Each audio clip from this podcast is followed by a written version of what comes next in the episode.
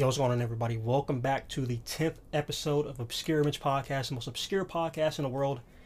And today we really have a really, really dope guest. Um, I found out about this person also from Zeffy. And I'm not even going to get too deep into it. How don't you, bro? Why don't you just tell people who you are, what you do, and where you're from? Hey guys, I'm uh, I'm Mors. I uh, or Duncan. I make YouTube videos basically every day, just on Call of Duty, talking shit and sniping. Uh, I'm from Pennsylvania in the United States. So Okay. thank you for having me, by the way. It's dope to be here. No problem. I pre- like again before we got into this, I said thank you for coming on. You know, and giving me a chance. Like it's, it's, it's heartwarming when people want to give a smaller interviewer a chance. You know, it's just, it just hits different. Yeah. But you said you're from Likewise. Pennsylvania. Yeah. How's it like growing up out there? Uh, a lot of sticks. Yeah. Oh, yeah. Almost no internet growing up. Like it was uh I grew up on a small farm and then I worked on a small farm as well. So uh milking cows and playing outside and then eventually playing a lot of video games. So That's super cool. I've only been to Pennsylvania once. I think it was, was it? I forgot which part it was, but it was a lot of sticks, and we seen deers and shit running on the freeway and shit. Like they had like the deer signs and everything. It was it was super cool. It was a cool experience. I mean, well, the reason I went there wasn't cool, but it was it was a cool, you know, it was a cool experience. But I'm gonna get right into it. Um, how'd you get into Call of Duty? Because you've been uploading videos all the way dates all the way back to 2012. So how'd you get into Call of Duty? oh dude, I remember I still remember my first game ever of Call of Duty. Uh I started on Call of Duty 4 back when right when that came out. My dad got it. Um and he, I asked him what it was, and he just said, "Oh, here, try it." And I used an RPD on Bog. I remember going eight and fifteen, my first game ever of COD Four. I, it's a vivid memory of mine. COD 4 was the first COD you ever played. Yeah, Was that the first COD you ever played, or like the first COD you ever owned, type shit? both. Oh, I Oh, I didn't. okay. Oh, actually, the first one I owned owned was like. No, that is the first one I ever owned because I, my dad owned it, and then we owned every Call of Duty after that. Eventually, I started buying it, but I was like ten, so I didn't buy that one. Oh wow, that's crazy. My mom did not let me play that shit, bruh. She was so like scared of me seeing that, but I would just go to my cousin's house and play anyway, type shit. So she had to buy it. Bro, my dad would let us play all the war shooters we wanted, military shooters, just lighten up villages, no problem. But GTA was a no go. Oh, not that's allowed to another own that one, game. man. That shit. So what what But- made you like get into sniping? Because I remember hearing you. I think you said it. I don't know if it was in a Q and A, but you basically said like red gunning was too easy, so you picked up a sniper. But what made you like pick up a sniper and stay with it? You know what I'm saying? Because a lot of people they Oh. pick up a sniper and they just drop it. Uh, so I've always liked the sniping aspect. the- Just the aesthetic of it's pretty cool. Um, so even on COD 4 and stuff, I would red gun a lot, but I also like sitting in the back of the map with the Dragunov. That that was my first favorite sniper, by the way, the Dragunov. Okay. But uh, um, yeah, I just kind of played casually, and then I saw someone quick scoping in COD 4, and I was like, "Oh my god, how are you doing that?" And he told me to look up a Zerg Grizz video, and I did, and uh, that's just when I started sniping, and I just didn't stop. I started watching people like Muzza Fuzza and stuff. So do you think like if you would have never picked up a sniper, do you think you would have started doing YouTube or? I don't know. I that's a maybe, but in a different aspect. I have no idea what I would have made though. Honestly. Hmm. So off the top of your head, like, what do you? Well, you said you don't, you don't know, but like, you think it would have been vlogs? Do you think it would have just been like walkthroughs or? Damn, that's a. I'm an overthinker, and I've never thought about that at all. Honestly, that, that's a good ass question, dude. Holy shit. My bro, I mean, okay, so before I ever posted anything to YouTube, I didn't. I actually didn't start posting Call of Duty. That wasn't my first uh, uh, game I ever posted. The first game I ever posted was a game called Combat Arms. Okay. I posted gameplays and stuff on that, but that was on the old channel. I accidentally deleted all those videos. So, um, I mean, I guess I might still have made gaming videos, but besides that, I used to record videos with my brother, just like lip syncing songs, lip syncing like August Burns Red and stuff. That's lit. Oh, I know what I was gonna ask. So let's say like you didn't pick up a sniper, but you kept making content. Do you think that you would have gotten this far? Uh, Or you think you would have gotten farther Nah. potentially? Or ooh, maybe farther. Honestly, I, I think Call of Duty might have. I think Call of Duty's probably held me in a box Mm. because I I like I love making other videos. Like I did a Reddit video that was super. I mean, okay, that video wasn't fun. That was a terrible experience. the 50-50 challenge. Have you heard of that? no, I have not. No. dude oh my god What is that? so on it's a subreddit You- you go to reddit and type in reddit 5050 challenge and it brings up a normal thread of uh, posts and just an array of posts and it's descriptions and links. That's it. And this the description is one wholesome thing and then right next to it is one just super gruesome fucked up thing. Just terrible. And that link is one of the two things. And you click the link just oh, to hopefully get the wholesome thing. Wait, so is, is the fucked up thing like on some like 4chan level fucked up or? Dog, I'm talking like mid surgery type stuff, beheadings, God. like crazy shit. Like, uh, uh, you remember when the internet wasn't censored back in the day? Yeah. Like, you yeah, just hop on and watch beheadings live. Yeah. Fuck. Uh, Maybe not live. I don't think live streaming was a thing back then, but uh, crazy shit. It- It's like that level, or just poopy bathrooms too. They also have that. Um, but yeah, that one thing I didn't think of when I was recording that video is that I had to go back and edit it. so that was pretty ass. But Those I mean, I like- Oh, go ahead. Go. I like making videos like that. I like making a lot of IRL videos. Or uh, I don't know if you know who Cody Ko is. Yeah. like Cody Ko, Noel Miller. I dude, those are some of my favorite kinds of videos. But I don't think I would be like a Mr. Beast or anything. Yeah, those videos. I feel like that's where I feel like YouTube is kind of going into like a new wave of that. I think that's what we're gonna see more of. Like, who's another one? Uh, I think his name's Airrack or Airrack. Do you know Yeah, who that is? dude, it's so over the top. That's too much, so much pressure. I don't know if I could handle that. Like, I don't know, man. I kind of cringe when I spend money on COD points for a video. I don't know if I could buy someone a Lamborghini. Yo. he said I cringe when I buy COD points. Yo. But Oh, I mean, is it fucked up that I never bought a fucking COD point in my life? dog, I miss Black Ops One COD points. Why do I have to spend real money on this shit, man? Oh, I never Although- bought a COD point. What the fuck? I bought way too many. I'm I honestly envy you so much. I wish I was you. Oh, How long have you been actually sniping though? Well, ah, so I want to say 2016 is when I started quick scoping, but I wasn't uploading clips. Um, I wasn't even doing social media. I was still in, like in a very dark part of my life, but I was just, I don't know, I was just quick quick scoping with the homies. And then I my first clip that I ever posted was in 2019. It was a World War II clip. So I think about since 2016, 2019, I started taking it serious, and then I stopped sniping and I started to go pro and I started to do a lot and then I stumbled upon interviewing people. You said started to go pro. Yeah, I wanted to start the go pro. Um, I was on my way to be basically path to pro. I talked about it in I think in a Zephy interview.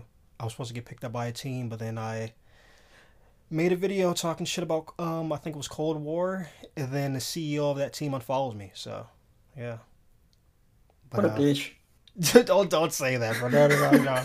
No, no. I, I understand from like a business point. I understand why he did that, and for all Yeah. I know, maybe he that wasn't the reason. But I know he followed me, and you know, and then after that, he knew I was grinding for the team. I was exchange DMs with him and shit like that, and then yeah, yeah. That sucks ass though. Like when you're grinding for a team or something, like just to I don't know, that had to be a kick in the nuts. Like, Yeah, I understand though, because you know, from a business perspective, you don't want to sign somebody who's talking shit about the game they're supposed to go pro at. So, I completely understand. It's like, Yeah. they're going to be getting fined out the ass, hella fines they're going to have to pay. So I understand hundred percent.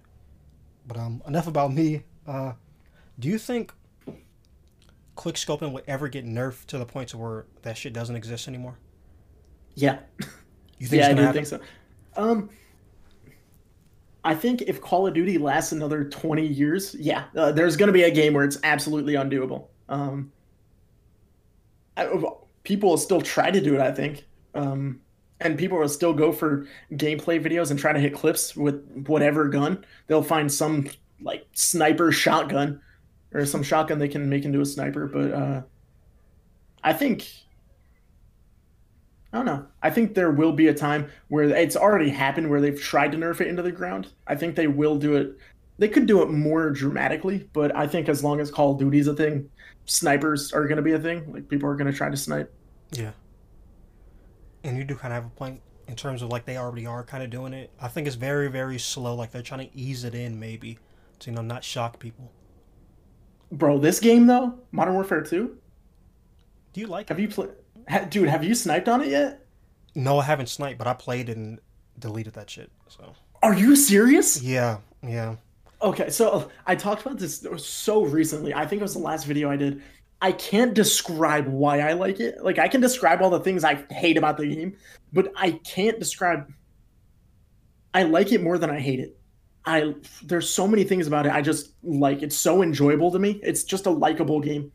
Uh, and sniping is sniping is solid on this game. It might get nerfed. You know what I think? I think that um people may like this game more because Vanguard was so shit. That's what that's what I personally think. Um, Oh, so it has the Black Ops 2 effect? I think people all right. I think people shit on Ghosts because it came out oh, right after BO2. Okay, I see what you're saying. Yeah. Uh, That's what I'm saying. Yeah. I, I think so, man. Because that game, man, I don't know. To me, like the last like average like good COD.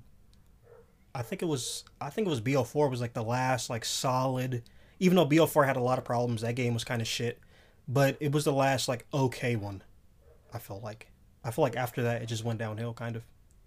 Um, I think it lost Call of Duty lost its personality. Uh, no one I don't think I think 90% of the people who make Call of Duty don't care about Call of Duty. If that Mhm. makes sense. Um, like back in the day, COD 4, MW2, even though that MW2 is overrated, I'm sorry, it was great for the time, but like the maps suck bad. They suck balls in that game. Mhm. Let's be real. Um, the games just had passion. Like you, you could feel the the love in those. Um, but yeah, Black Ops 4 got the short end of the stick. Absolutely, I think the devs gave up on that game. Yeah. Yeah. And then we got Modern Warfare, and it's great. And another thing, I, one reason why I feel like that game, Modern Warfare 2, may have like more more people liking it is because they're using that name, that Modern Warfare name. Like they're, A don't know. million percent. you know, you get what I'm saying, though, right? Dude, it's a most selling COD in history because it's Modern Warfare 2 again. Mhm. like, you drop the most nostalgic game ever with the same. Like, you drop a game with the same name as the most nostalgic game ever, it's gonna do numbers. I mean, anyone could say that. But what's your favorite COD though? Hmm, my favorite COD. I always battle with this question because I, I can't just say one. I'm just gonna say my top five. My top five changes over the years, but now that I look back on it, I think um.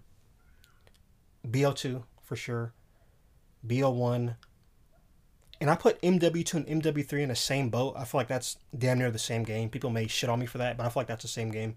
So They're so similar. man, BO1, BO2, MW2 slash MW3. Um, BO3 was a pretty pretty solid solid game, and probably World War Two. Oh no, fuck that. My bad. I take BO3 out of that. World at War because that was the first COD I ever played. I knew you gonna say that. I listened to that in one of your uh, last uh, podcasts. I knew, bro, World at War is so slept on. Man, I fucking love that game. That was the first COD I ever played. And then probably I World think- War Two because that was the first clip I ever uploaded. All right, What about you? dude. I think it's so hard to have a, uh, favorite COD list. I think there's a difference though between best COD and favorite COD. Mm. Absolutely. Um, best COD ever. I think like for the culture, for the innovation, for Call of Duty as a franchise, Black Ops One is the best COD to ever come out. Um, either Black Ops One or Black Ops Three. Black Ops Three was start of the downfall, though. I think. I mean, it, it was the peak because you had content creators that were starting to figure out how to make like wildly successful content. They were getting the system down, the formula down. Mhm. and then you had supply drops and all that, but it also started like the greed machine of Call of Duty. Does that make sense? Yeah. What the fuck? I didn't even think about Um, it like that. Yeah.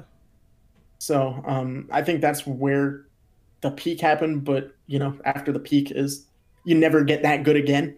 Um, but Black Ops One is probably the best COD. I mean, they had that was the introduction of like actual custom games or uh, party games, introduction of bots, introduction of COD points, introduction of um, what is it like? I mean, all the prestigious character customization. That was introduction of uh, like actual uh, fuck like the zombies storyline.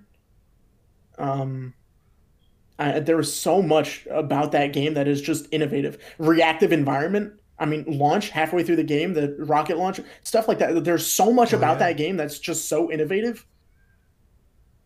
Hmm. But favorite one, BO2. BO2. Okay. Yeah, and Okay. COD 4. COD 4 was oh, so good. For best COD, I think you you bring up a pretty strong fucking argument. I never thought of BO1 as like the best COD ever. Or you also said BO3 too. I never. Those are you brought up pretty strong arguments though. I never thought of those two games like that. Yeah. Yeah. What the fuck? You're actually kind of making me think now. What the hell? Because I was gonna say best COD probably World at War. I love that game Bro. so much. Dude, that game, the oh my god, I remember playing that game as like an 11 year old and watching legs fly off and being in awe. Holy shit, my dad lets me play this. Oh my god. Man.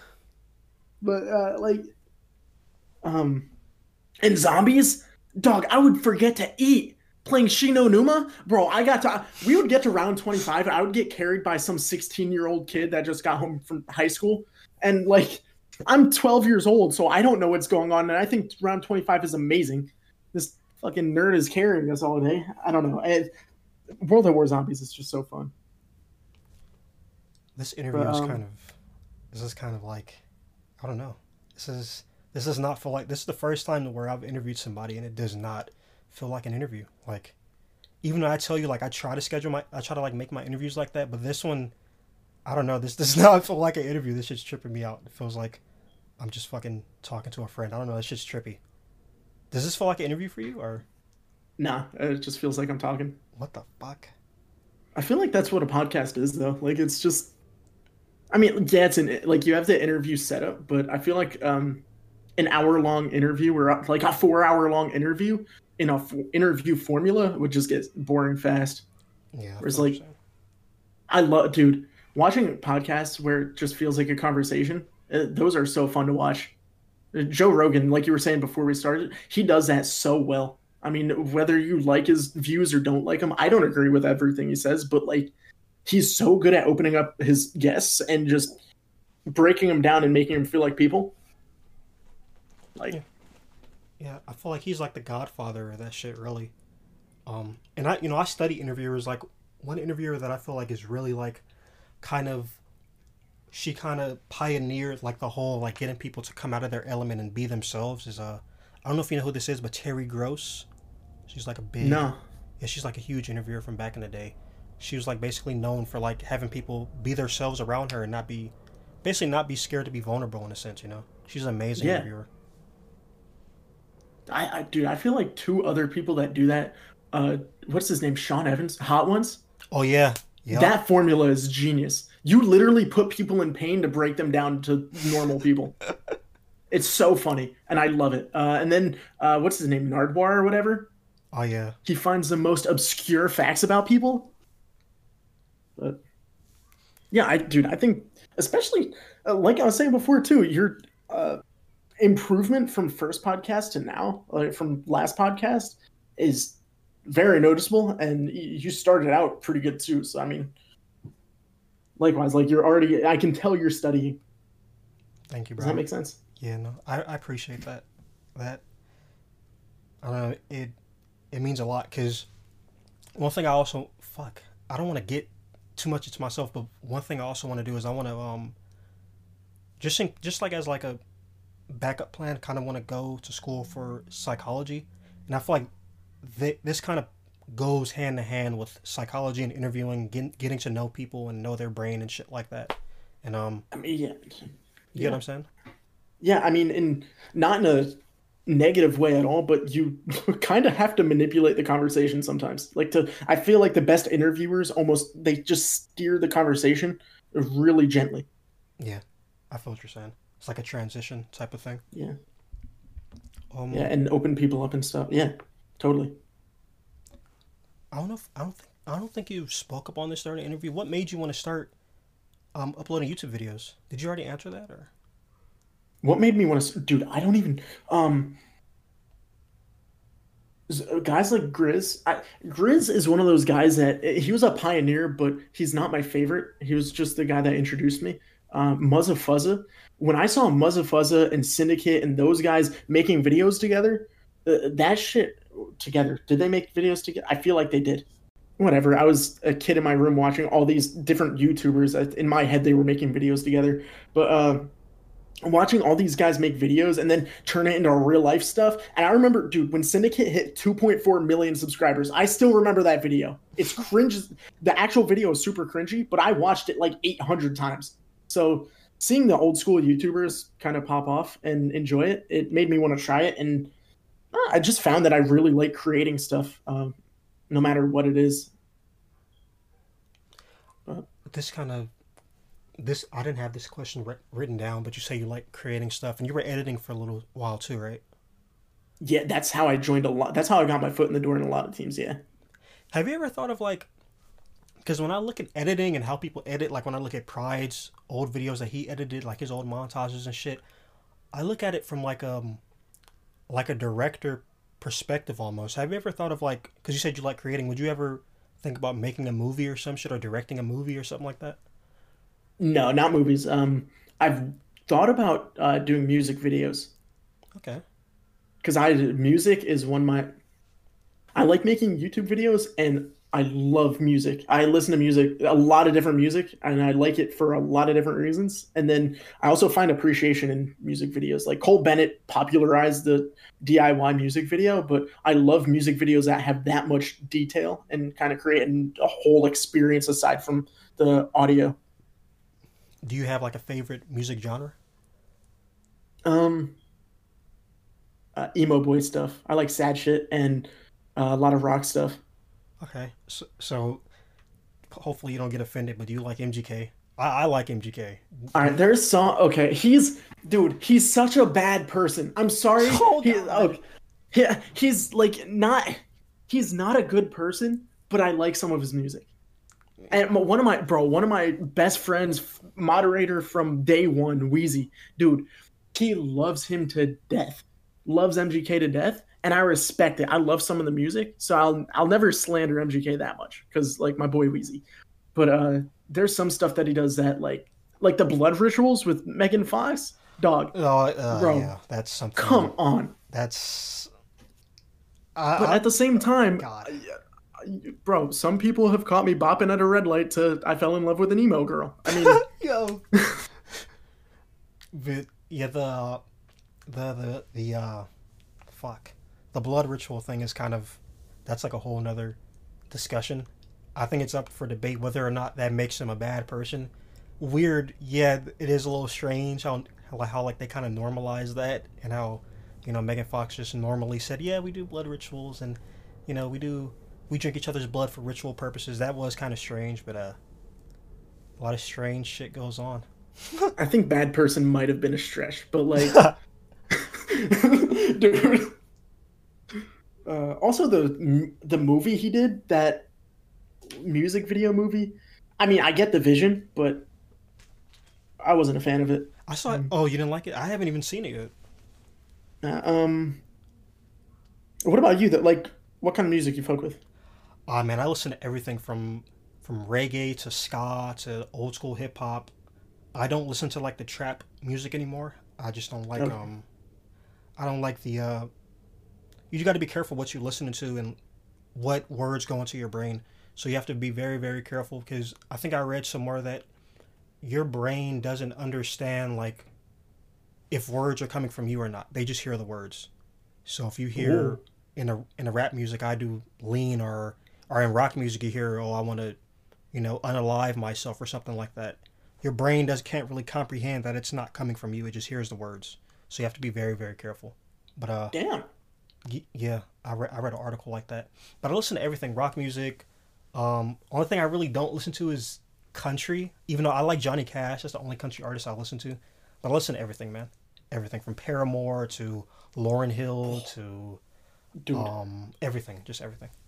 Paramore has way too many bangers. There's no way. Like, they have too many bangers than anyone should ever have. And I'm, I, don't know. They're just an incredible band. And from such a young age, like, the drummer was like 12 years old or something, maybe 16. But they were so young when they started going crazy. Yeah, I, I kind of Um, feel like. Oh, go ahead, go. but yeah I, the whole like the whole uh, emotions kind of summoning from what music you listen to makes a lot of sense because i went on like a three month Juice WRLD binge and i was so sad Yeah. It is um the whole thing with like drugs, it, it just really you know, it really fucks with me. Like I'm I'm five years sober and shit. So it, it really kind of affects me when I hear people like especially him because he was really doing it, you know. So it, it Yeah. really fucks with me when I hear somebody, you know, kind of talking about, you know, their pain and people are Yeah. kind of applauding it in a sense. It's like, damn, like this person's going through some shit, bro. Like I don't, it, it it really fucks with me. Like even like um you know who Steve-O is, right? Yeah dude. Fucking Steve-O story's crazy, bro. Like, bro and these people like people wonder why all these art up and coming artists and uh, people come up and die so soon after uh, coming up is because they're applauded for doing drugs. They come into so much money and they just don't they do drugs already so they don't know what to do themselves and then they're just fed drugs. Just hand fed oh yeah keep producing keep producing. Yeah, but it's what exactly happened with steve-o though Oh, so Steve-O, he was like already kind of like, yeah, I think he said it himself. He was like a fuck up. He was like basically on his way to dropping out of school. He wasn't going to class. He was just doing drugs, trying to be a stunt man. And then I think the guys from Jackass, like later on, they had to like set up an intervention for him because he was like really like he used to do nitrous oxide. Um, he used to do I think he used to do cocaine. He used to do like a lot of just like fucked up drugs, and he was like down bad. Like he was basically gone. Like he wasn't there anymore. But um, he bounced Yeah. back hundred percent. Like it's fucking amazing. His story is like it really touches me. You know. i remember hearing a little bit about that he did a i think he did a podcast with steve will do it Oh yeah, I seen that one. Yeah. Yeah, I think he touched on that a bit in that. But I'm glad, dude. I'm glad he got help, and I'm glad when I'm glad when people do because like that that hits home for me a little bit too. Um, but like I, I not to I God, it, it's weird get like getting so deep, you know. Mm-hmm. You That's what she to, said, You don't have to. Oh God, he's so. Oh God. Bruh. no, but like, I, like growing up, my my mom struggled with like alcohol and stuff. Like, I, for a lot of my childhood, and I mean, I, she's she found the help that she needed too. And as I grew up, and as she kind of grew up and learned about it, like, it had a huge effect on my life growing up. And I, we have a phenomenal relationship now. I call her all the time. We talk all the time, and she's amazing sober. But I mean, you can just see, especially if you're a kid dealing with that, like people just aren't themselves. I like it fucks people up. Any sort of uh, substance abuse. Yeah. Um. I'm. I'm. I'm sorry to uh, hear that, bro. And I, you know, I never. Fuck, I'm about to get fucking emotional. I never like, you know, because when you do drugs, you don't really think about, or when you do alcohol, whatever you're doing, when you're doing drugs, you don't think about the people outside of you looking at you go through that. And um, it just hit me just now that you know, I'm pretty sure because I remember asking my mom like, "Did you know like I was like fucked up going through that shit?" And she said she knew something was wrong, but she just didn't know, type shit. So it, it really hits different what you just said that like seeing her go through that, and it's like from an addict's perspective, I didn't even think about like that's one of the that's something you're not thinking. You're not thinking about what other people think about you doing drugs. You don't. I will. I know from my perspective, I didn't give a fuck what people thought. I just knew I wanted to get high. That's all I wanted to do. I didn't. I don't know. So you saying that, like, it just kind of made me get emotional a little bit. Like, I never. I'm kind of getting my words are getting fluttered. I never thought of I- how other people would think about my addiction until you just said something. Like, I mean, it's it is one of those things, and it's something that I feel like people. I don't know if you went through uh, professional help or not, or if you did it on your own. I did it on Um, own. either, yeah, dude. Either way, like just coming back from it in general is tough as fuck for any. Whether it's, dude, even caffeine. People who are addicted to caffeine, that shit is so Oh, yeah. addictive. That's a drug. I don't Um, even drink caffeine anymore. Absolutely, I drink so much. It's so bad for me. I don't know. but like for it's it's difficult and uh i think now uh, what they teach when you go through like professional rehabilitation and like the family goes through it if you kind of if your family is trying to get you help they try to also educate the family on it um oh shit where was i going with it fuck i oh god i lost it i lost my train of thought mid-sentence It's- um it's, okay. We could we could skip. Oh, it, like they well they they teach to understand. Like it's not just a person being a bad person. It's an actual struggle. It's a problem that is like it's difficult to get through. But yeah, you're right. We sh-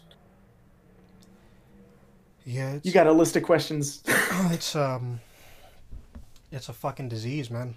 That shit really it, it fucks with me, man. Because when you said that, it really fucking hit. Like I never thought, you know, what somebody outside of me would think about my addiction. Like them seeing me go through that. Like it's it's it's a fucked up thing. But I'm, I'm gonna get into my next question. So sometimes I'd be wondering, like, like damn, how do these kids like keep going? Because I remember telling you, there's so many people in the COD scene who they were around since like 2011, 2012, and then they just stopped. So I want to ask, like, even though you're still going, what made you want to keep going? Because I also remember, um, I think it was around the time you left Obey, you were saying like how you were going through like kind of a dry spell, and you weren't hitting clips and shit like that.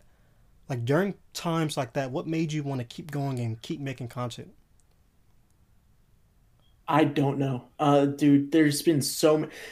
Even back before I made videos more frequently, I guess, been when I just liked hitting clips, I had so many times. I have two specific instances that I still remember to this day. One, I was screaming. I was in a party with my friend, Xbox party, dog shit mic quality, screaming. If I don't hit a no scope triple this game, I'm quitting forever. and I hit a no scope triple that game, like 30 seconds later. I mean, from clip, like, I mean, there's times, like, I mean, as shallow as just hitting clips where I've just been pouty and wanted to quit. I there's a lot of times making videos that I've wanted to quit too. I mean, like, probably every single playthrough that I've done on a game, I've thought, man, is this really what I like should be doing? Should I be making YouTube videos? Because views will go down drastically. But um, I kind of put myself back in the headspace of uh, I do this for fun. I genuinely love doing it. Even if I on my worst day, 10 out of 10 video, no one watches the video, the next day, I just I can't help but to think about making another video. Just wanting to do it. It's just uh, it's almost an addiction, but I just really enjoy it. Yeah, I feel what you're saying. Like you put yourself in the habit of just I have to do this type of thing, right? Uh yeah. And I use I'm trying to get out of using the word have. Like I have to do this, so I have to record a video. Mhm. I try telling like uh, I stay with my grandparents when I'm home from work now, and I try telling them, okay, I get to go record a video now. Like I, because I, I felt negative saying I have to. Okay. I, I feel like I just used it as an excuse to, oh man, this is super important to me and no one else. So like, I, if I say I have to do it, then they'll think I have to. They'll think it's super important. But I, no, I feel what you're Um, saying because I get to is like almost like it's a privilege that I'm able to do this type of thing, right? Yeah. I feel what And you're it's saying. like I have I have the time. I don't. I mean, I have some responsibility, and uh, even more so now over the last few months. But like, I don't know. I just always find time to do this because I just I don't know what it is. I just genuinely love doing it. Yeah, that's how you know you found your passion. Shit's amazing. Is um is there anybody in the community who are excuse me, let me reword that. Is there anybody that that you were making content with or people you've seen in the community that don't make content anymore that you want to shout out? Somebody you think that their name deserves to be said? Oh shit. Um, the first name that came to mind. I don't know if first name that came to mind. I'm sure I can think of people that are just equally as deserving. But uh, my friend Cameron, he went by Torn. I was uh, in teams with him way back in the day. He was a gamer. He was so good, and he just stopped doing it because he stopped liking it. So Um, he made some banger videos though. Is there anybody else? else? Um, not really that I can think of. I kind of wish. I mean, on that topic, I kind of wish YouTube was still like 2015, 2016 era. I wish uh, people that still make content. I wish they still made content like 2015 or 2016, and that might be nostalgia speaking, but it just seemed more fun. Yeah. Uh, didn't um I think I seen I was doing research. One of your editors, like he used to edit a lot of your montages. I think his name is Isaac Kings or something like that. He Kings. did he stop too or? Oh, oh my God! He he technically did. He technically put out his final montage. I for dude, I forgot he quit, just because he's so he's still. We talk a lot. He's one of my best friends. Um, yeah, he's an um. First off, he's a fantastic dude, but uh, also one of the best to ever do it. He gets into something that you won't see from a viewer perspective, uh, but you'll only see the best content creators do this in every category. They micromanage everything they do and they learn from everything they do. They look at their last videos, they say, What can I do better here, here, here? Kings, James, he actually went back, like from editing to actual clip placement to production quality of audio quality and uh, different background sounds and transitions, how stuff flowed together, telling a story with the video, making perfect soundtracks and everything, even down to how he played the game. Like he had how he hit clips to a formula. Unbelievable player, unbelievable, like one of the best ever do it. And all the love he gets is so deserving. It, it's um that's why I said like it's, it kind of puts me in the mind of like a director, especially somebody who edits to that degree of what you just said. It's like a director, somebody making a fucking movie, literally, like the transitions, all that shit, bro. I think Alistair, he's one of the Oh yeah, he's. I think he was a forerunner for that style of editing in the community. Uh, like he just does stuff at a t- like uh, we were talking before about pioneers. Uh, Mhm. I think it was before the recording, but uh, Mhm. He, he's a pioneer in his style of editing. He's a reason so many editors got so good. I think, at least in the uh, at least in the more rock side of the community, the the sniping side. I feel what you're saying. Shout out to Alistair. There's another person. Um, I think I was talking about it with a fameful Sor. I think his name is Sor Shay. I don't know what happened. He just kind of disappeared too. Shout out to him. There's a lot of people, man, who were like amazing at what they do, and they kind of just like you know disappear from the. COD community. And there's so many people that like there's so many people that made a couple videos and had so much potential and just stopped. Yeah. or like i used to get so mad at my friends. They'd be so good. They'd be so talented. And they're just like nah i don't like it anymore. I would be struggling to hit quad feeds and these fuckers hitting five ons every game and they're like nah i'm bored. It's like dog come on. Just make a video. But uh i think you ever see the um i was thinking about this before the edit salt and it's like a super obscure edit from way back in the day Is it a COD edit or? yeah, dude, I, I'll uh, link it to you at some point because it gets back to the emotional point. But like, watch that edit and kind of, if you can look into the backstory, there might be some Reddit threads. It's about a guy, an editor losing his like best friend, and that's why it's called Salt and. Oh wow. Um, and it, like it's so beautiful. It's a beautiful edit, and he that was his last edit ever. He never made anything after that. Oh, that's sad. Damn. Yeah, but shit. There's a lot of people that had so much potential that just quit, and I, I don't think that's a bad thing. I, I don't think it's wrong to quit something when you get bored of it. Um, I think you should enjoy your life, you know. Okay. I was gonna save this question for later, but what, what do you have like a favorite? like let's say your top two montages, one that's a COD montage and then one that is not a COD montage. I know there's so many out there. Oh shit. Um, favorite montage? Honestly, it might be. Uh, okay, so this is cheating, but back in the day, and it doesn't hold up now. But back in the day, Exile put out a trilogy. It was uh, Premonition, uh, something else, and then Apocalypse, all back to back. Uh, They were, and that trilogy is amazing. I I watched that trilogy like a million times, and I don't think it it does not get the love it deserves. That that's a COD one, right? yeah, and then um, non COD, bro. I don't know. I used to watch a lot of Gears montages back in the day and Halo montages and stuff, but I can't think of any off the top of my head that are like.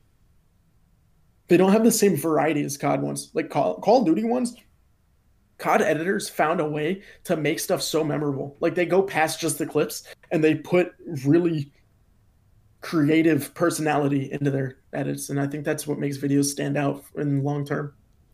Yeah, I think my favorite um COD montage. When I seen this, I said, "Oh no way!" Like I'm just now finding out about this shit. It was the um Agni twins and Kitty. I think it was Coexistence two.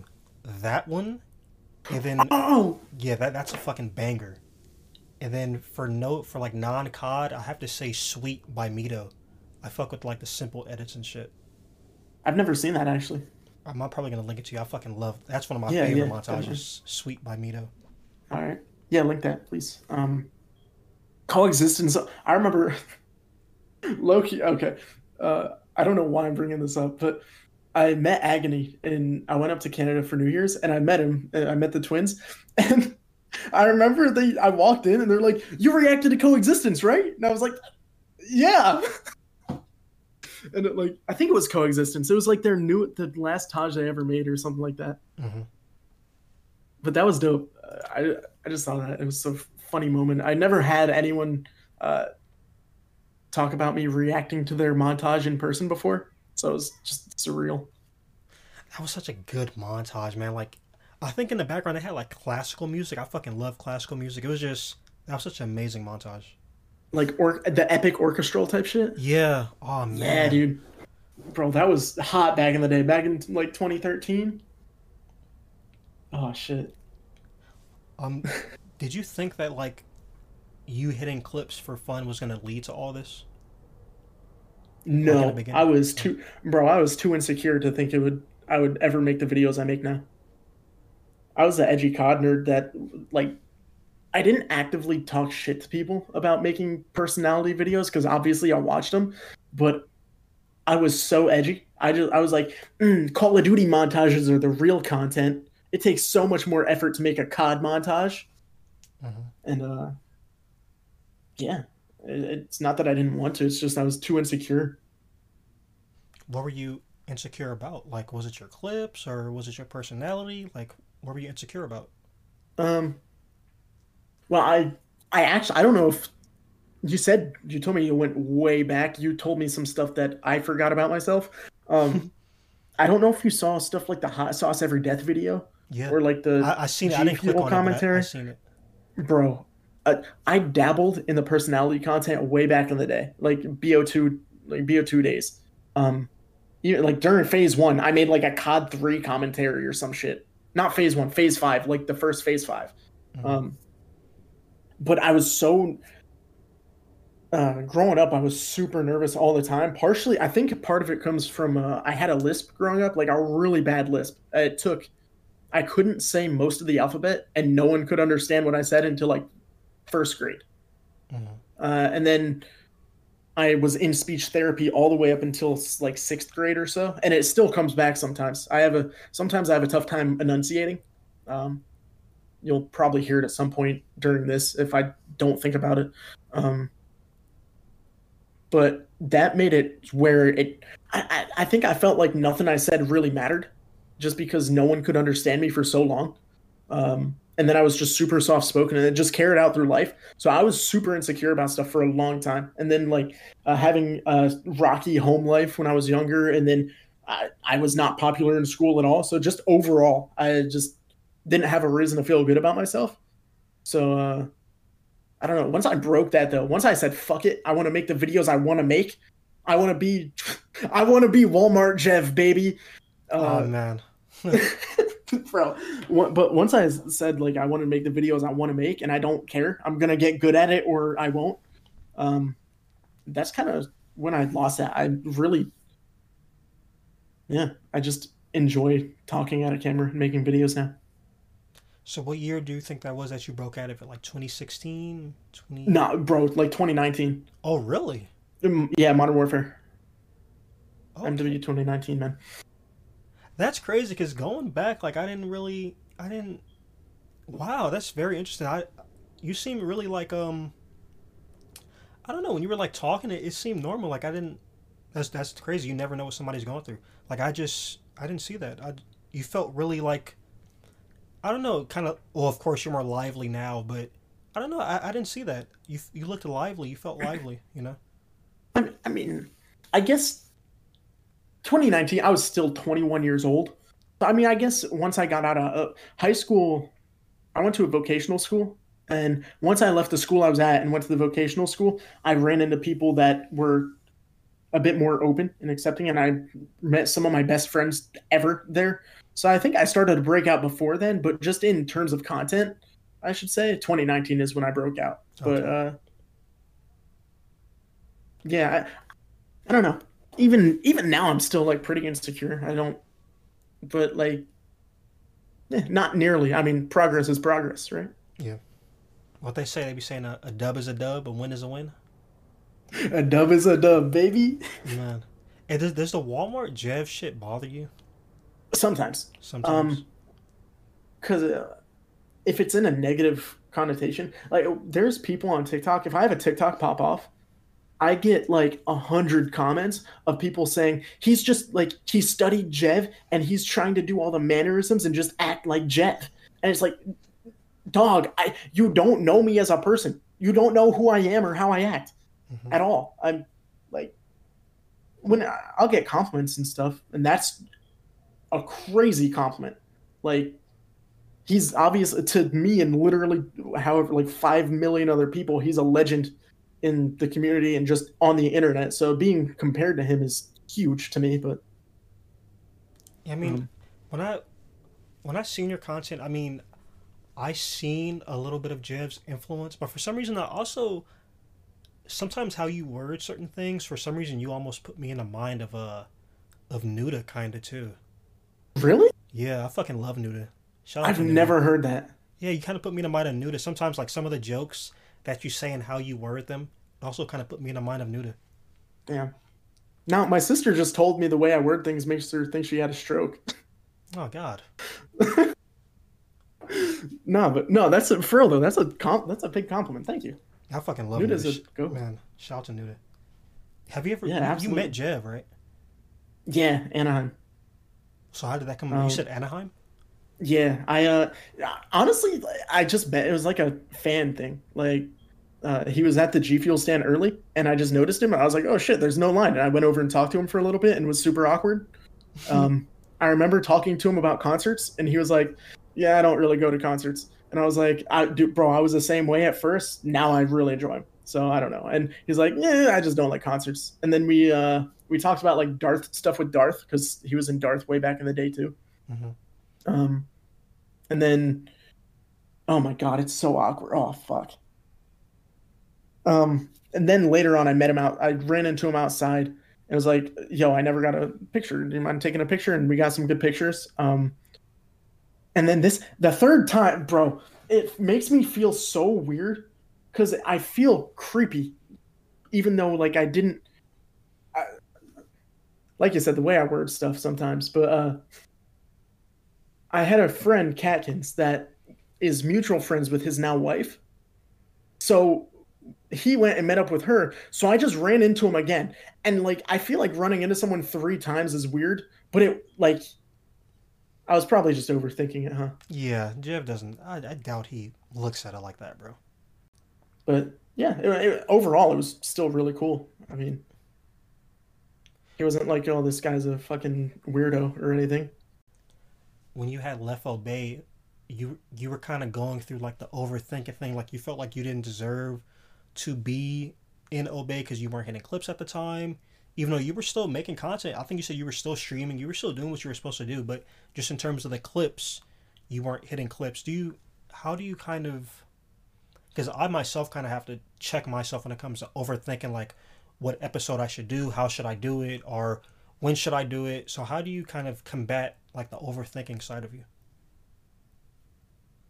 Um sometimes I sometimes I can't. I mean, I'm sure you know there's times where it's like nothing you do or say nothing you do or tell yourself matters at all.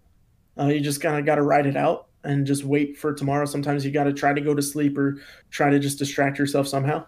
Um, and sometimes, I honestly, whenever I overthink, one of the things I've found helps the best or works the best for me is I just call myself a little bitch.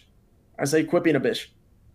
Um, and that works for me. Probably not healthy for a lot of people, but um, but honestly, sometimes too, I just re- I remember that I'm still kind of young and uh, doing something is better than doing nothing.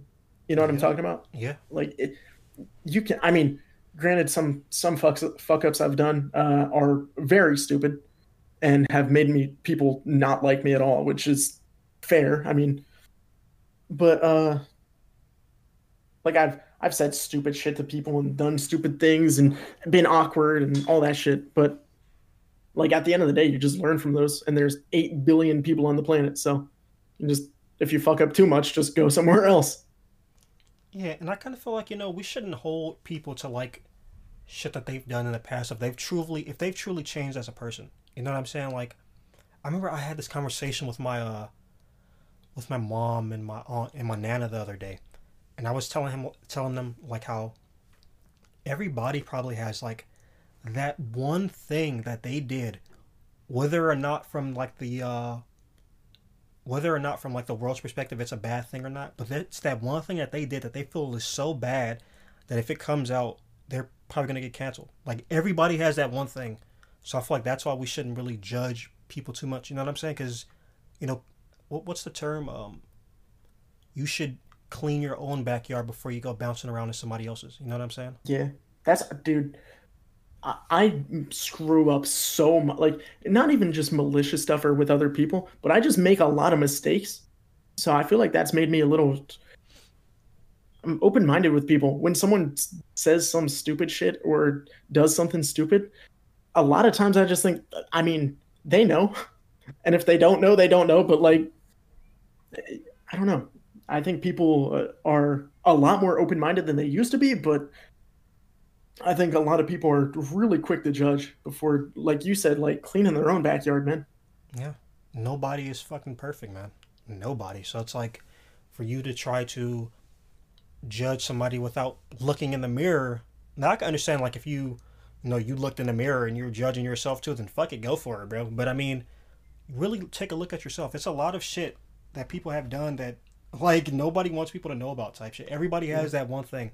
I don't give a fuck who it is. It could be the president. It could be anybody. Everybody has that one thing that they're fucking scared is gonna get out type shit. And whether or not it's even really bad, it may be something super fucking little, but to them it's something huge. You know? I'm gonna tell you the most, uh, the thing I feel most guilty about in my life. Not okay, not my life, but like, one of the things that still haunts me, and it's so dumb. One time, I accidentally told this chick's boyfriend what she got him for Valentine's Day, and the entire friend group blocked me. Oh God. dog i still feel like i'll wake up in a cold sweat from it i not really but like i wake up like not wake up why am i saying wake up i i still feel guilty about that to this day Shit, I'm trying to think. Do I have anything like that? That's like, well, shit. I mean, one thing that kind of really, um, without getting too deep, is like when I was just living like a super fucking negative life, and uh, without saying too much, like introducing people to that life without really understanding what the fuck I was doing, type shit. Like yeah whether it be like me when I was doing graffiti or when I was doing drugs or whatever the fuck I was doing, like me introducing people to that without consciously knowing what the fuck I was doing until later on I was like, oh shit, like I don't know, like mine is a little more like kind of fucked up, like potentially ruining people's lives type shit, like introducing people to shit and it's like it's just I don't know, it's fucked up. And of course I try to make amends with it. I've messaged people and told them like like, hey, like I'm so fucking sorry. And a lot of them they're like they don't even see it like that. They're like, bro, like we were kids, like, like they, I don't know. But for me, it's like, and that's another thing. Like I remember we were talking about um the programs people go to when they uh go through like addictions and stuff like that. Mhm. When I was like stopping cold turkey, I looked up some of those programs and what the fuck people were doing. I looked at testimonies and shit, and a lot of them. I think Steve-O also he said like how everything he did that was bad in that part of his life, he would try to make amends with it and basically message everybody or like try to get in contact with people and tell them like, "Hey man, I'm sorry. Is there any way I can make up for this?" You know. So that's one My thing. name- oh, go ahead. My name is Earl. The show. Oh yeah, yeah. Fucking karma, man. Yeah. Do you believe in karma? Yeah, I do. Yeah. Yeah. Do, do you? Um, not as much as I used to. I used to set up clips for people, be, like randoms in lobbies, because I thought it would help me hit clips. Mhm. But I don't believe in it to that extent anymore. Uh, I think I don't. I don't like to deny it. Um, I, even if it's not a, I believe in more of like a flow of the universe, if that makes sense. Like, do what feels right and be a good person, and you kind of fall in the the wavelength of the universe you know you get in phase with the universe um, and then if you do a lot of stupid shit and force a lot of stupid shit then you kind of fall out of rhythm Oh wow. you ever hear the flow state actually Yeah, I actually made a Yeah. video about that back in the day. I think Bruce Lee made a quote about it, being in flow state. do you know what it is off the top of your head like the quote Ah, fuck, what was it? It was um, jamie pull that up man, fucking Joe Rogan, Jamie, pull that up. But the uh, what was what the fuck did he say? He said um, something wa- water is something water. He's something about water and being like water, and oh no, when water is in a pot, it becomes the Damn. pot. Be like water, my friend. It was something like that, something along those lines. damn bro it sounds like water sounds like no water. Sounds like water, bro. Uh, i found it i think i found it now water can flow or it can crash be water my friend there it is, right there. Damn. Yeah, that's dude. That has shown true to me so much in my life. So much. It's crazy. you Um, could use that for anything too. Like I remember trying to use that when I was playing COD and shit. When I was like a pub stomper trying to get good clips. Like thinking about the game and the game only, nothing outside of that. You know? Yeah, and don't overthink it. Like Yeah. if you try to force clips, you try to force yourself up into the spawn or whatever, you just get killed. Mhm. You know? You just gotta play the game, play the objective, you know? Abide by Spratty's rules, play the fucking objective. and uh just let stuff happen. What what's meant to happen will. Yeah. that's something I gotta learn myself too. Like, I don't know. I, I feel like uh, part of the like insecure side, like you just want stuff. Like I don't know. Part of the insecure side, you almost want to rush to be good at something, and you don't want to show your mistakes, or you don't want to show being dog shit at stuff. So you just force things, and it just doesn't go well. Yeah. I get what you're saying. That's why I try to be like an open book because like I definitely believe in like an um in like duality and like there's a good and a bad to everything. And I kind of feel like I'd be doing a disservice to people by only showing them the good side of me. Like cuz I feel like our whole our whole um world is like interwoven with duality, you know, up is down, down is up and left right, right left and everybody has two eyes, everybody has two fucking feet. You know what I'm saying? Like, so I, I feel like I'd be doing people a disservice by not showing them two sides, if that makes sense. You get what I'm saying? In terms Yeah. of like and bad. You mean more like vulnerable, right? Yeah. Yeah. Like, uh, yeah. Not like actively uh, Oh, no. being mean to someone or being a bad, No. per- but just accepting that, yeah, I've, there's parts of me that are not good. Yeah. Um, and I think there's gray areas too. I think stuff, yeah, exactly. Stuff can be good and bad. There's good aspects of bad things, there's bad aspects of good things. And then there's gray areas. There's some things that just, eh, Yeah. Like, kind of like, um, fucking Itachi from Naruto. Him fucking killing his family to save, basically save Sasuke, quote unquote. Me personally, I think that was a bad thing. I, I think he shouldn't have did that. But people think he did a good thing. So it's like, there is sometimes gray areas almost, you know? Damn. That's almost like the uh the psychological dilemma, the oh my god, the paradox. Is it a paradox? It's like a psychological dilemma, a really borderline one. Uh would you divert a train to kill one person if it meant you saved five people? Hmm.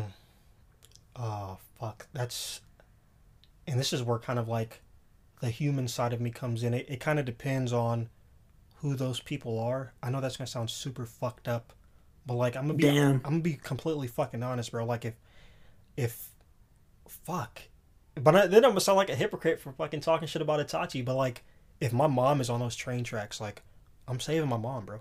Like Nah, you you have no idea who the people are. I don't know who they are.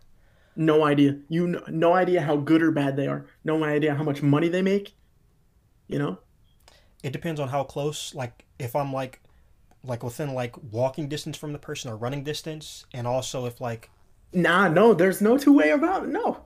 okay, well You got to do one or the other. You got to either do nothing and let five people die, or you actively do something and murder someone who is either uh, a murderous dictator or like Jesus or just Johnny Sins. You know? oh Johnny Sins. I don't want Johnny Sins to die. I don't want Jesus to die either though. I'm probably Uh. choosing five people. To be honest, I'm choosing to save more people than one. What do you? You'd let that one person die, Yeah, I, I. so you would actively kill that person. not actively, but like I'm talking about. Like, you're making, you're bro, you're diverting the train tracks. That is on you, and you. oh, So either you do nothing and you watch five people die knowing you could have done something, or you actively do something and kills one person. actively, dude, it's a tough do something question. to kill one person. Yeah. If That's- you're gonna make a mistake, make an aggressive mistake, I guess. Yeah. What would you do? Probably the same. Yeah. I So, want to hear the I mean- mind. Well, go ahead and go. Oh, what's up?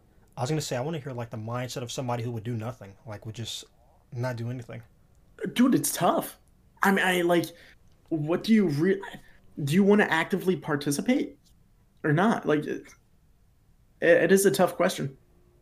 What the fuck? That brings me back. eh, There's this movie. I don't know if you've seen it. It's called The Circle, where like all these people are like stuck in a dark room, and basically they have to vote to see who gets to live, and whoever gets the most votes, they die, and they basically have to. choose I've seen that. You've seen it's that, called right? like Nine or something.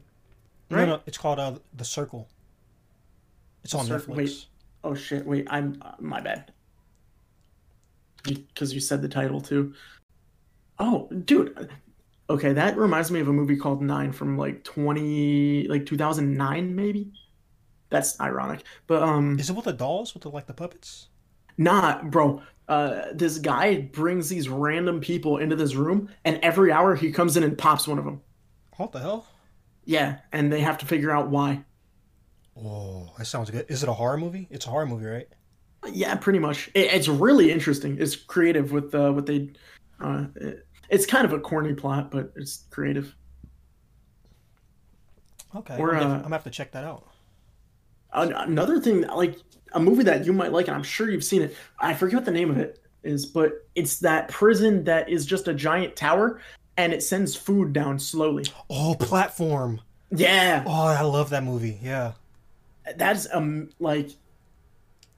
It goes to show how people act when I don't know people act selfishly. Yeah. Like if if they don't know who's on the receiving end, they will act so selfishly. Yeah. It also goes to show like how people would act if their life is on the line. Like if it's a zombie apocalypse, I think the majority of people are gonna result to cannibalism, low key. Like, Bro, would you beat up grandma for a loaf of bread? fuck no. If you're starving, you No. are starving. Nope. Good man. And of course, like I, I feel like it's easier to say no. Like some people say, well, you don't know what you would do, but I, I wouldn't, bro. Because I also believe like, because me taking away, karma. Yeah, karma, and then also me taking away that bread. That's also me kind of saying like, I deserve this and you don't, type of thing. And who am I to say what somebody deserves and what they don't? Especially Hey, dog, if if, grandma can throw hands, she can get the bread. man. What if grandma whooped my ass, man, beating the shit out of me, huh? oh shit. She was in MMA, don't you know? Would you take the loaf of bread from grandma? I don't. Uh, pro- probably not. But again, I've never been so hungry where I'm willing to eat my own foot. You know, I've never Yeah, been true. that hungry. True. Like I- I've made ketchup sandwiches and stuff, but like, what about oh. you though? You ever been that hungry? No. Thank thank God, no, I've never been that hungry, no. You're making me think, man.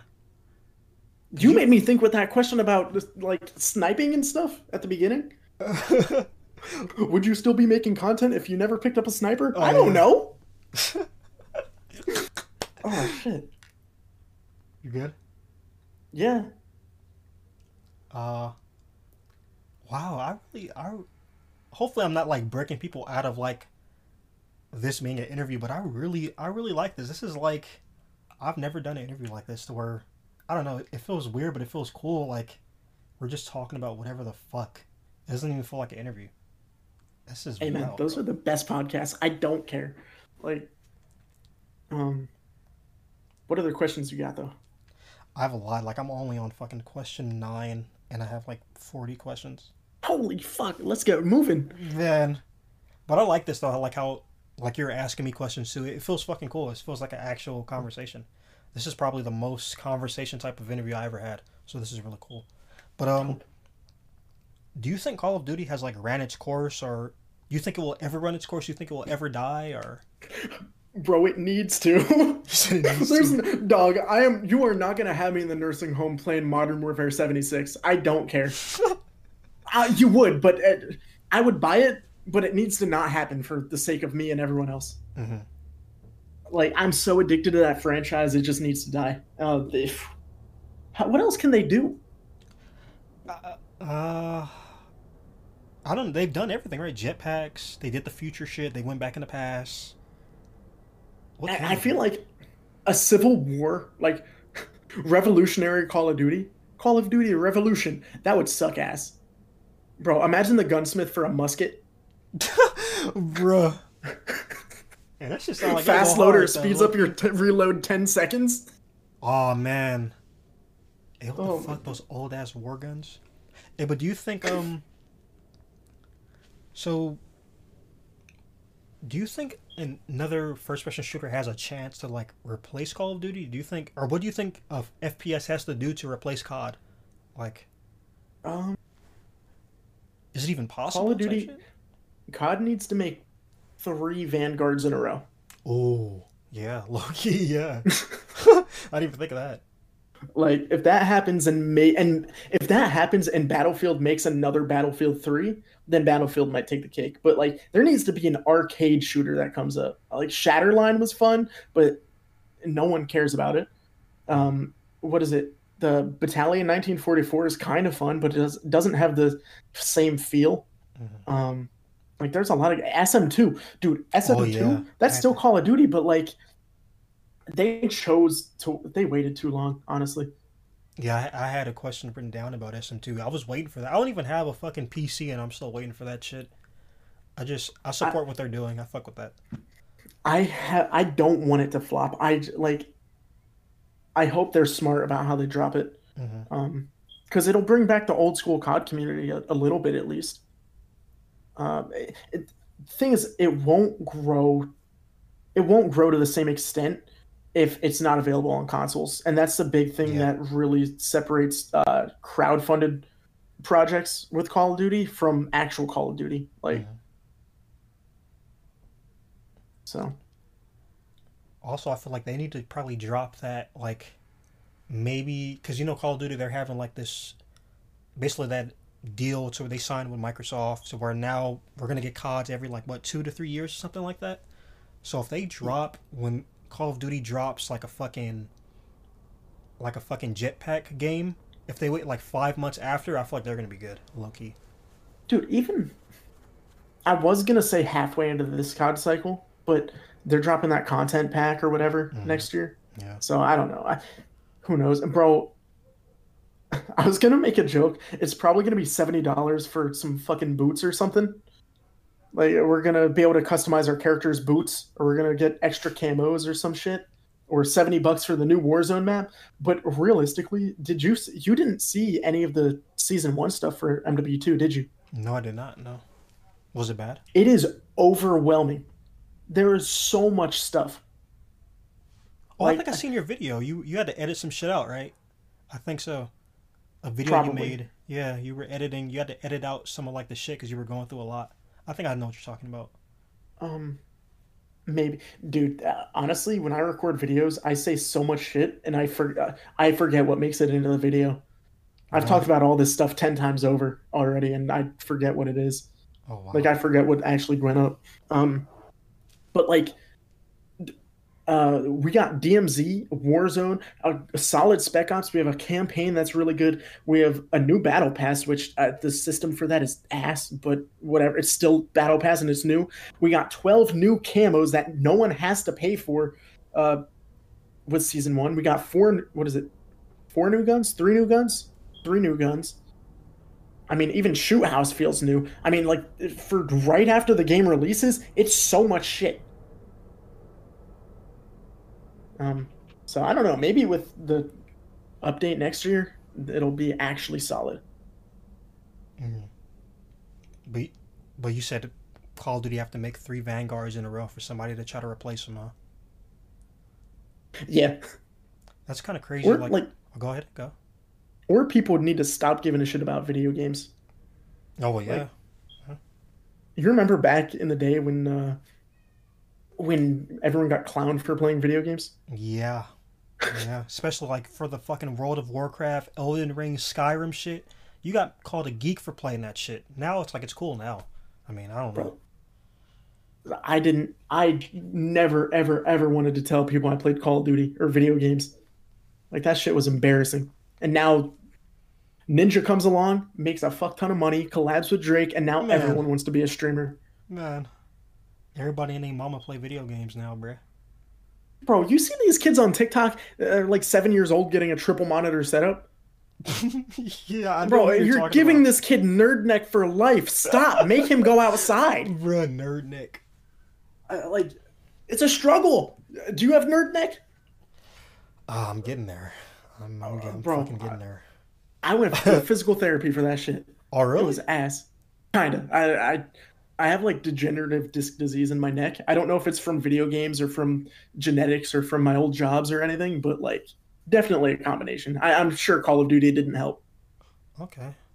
I always wanted to go to the chiropractor, but I'm scared, man. I don't know. Bro, it's not worth. Honestly. it's not worth. Eh, not wor- no, uh, bro. You you pay him 70 bucks to feel like he's going to snap your neck. Man, they said it helped. I seen Jack Harlow. He went to the fucking chiropractor. It looked like it helps, kind of. I don't know. Maybe my guy was just like sketchy. I don't know. Oh, oh, you went to. Uh, oh, for real? You think so? He, you think he was like a, not really licensed to do it or something? I, I felt like I was going to die and it didn't really help much. So, Did you? and he took cry? my wallet after. Say, he took your wallet. nah, I'm fucking with you. Oh, I was about to say, the hell? Did you Nah, cry? but, like- Did you cry during it though?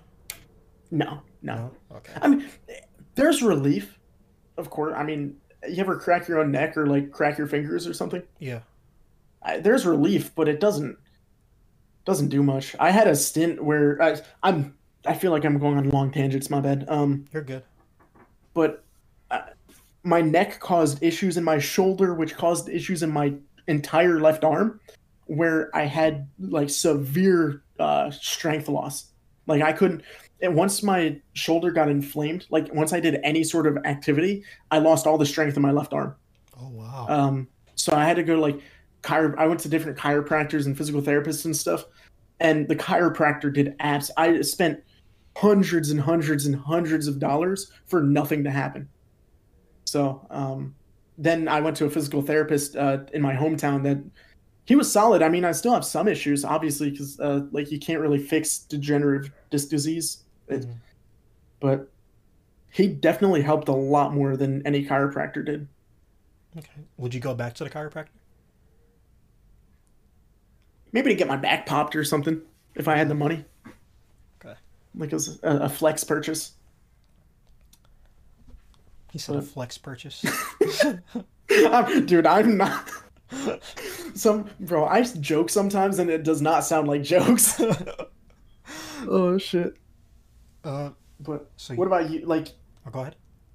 would you let them crack your neck in half? Uh, I mean, if if that's just gonna help, bro, low key, like, I Would would. you? I'd be scared as hell though, but I would. Do you have like uh like problems that you want to get sorted out? Well, I, I've noticed like sometimes like, like just from like habit, I'll kind of hunch my back a little bit. Like if I'm sitting down, I've noticed sometimes when I lay down, my neck kind of hurts a little bit. Um, Okay. Nothing super major though. Like nothing like, you know, where I need to go to the hospital. But I have noticed little shit like my neck hurting sometimes when I wake up, or like if I, sometimes even when I like stand up, sometimes my feet hurt type shit or my ankles hurt type shit. So shit like that. honestly, like, I mean, I'm not a licensed doctor at all. I'm not a doctor in any sense. But with that shit, just doing stretches as much as I can and little exercises, like little rehab exercises, Mm-hmm. helps so much. Yeah, I need to. I need to start back fucking working. I had a question too. I, you're into deadlifting too, right? Yeah, I like powerlifting and stuff. How how'd you get into that? Like working out and stuff like that.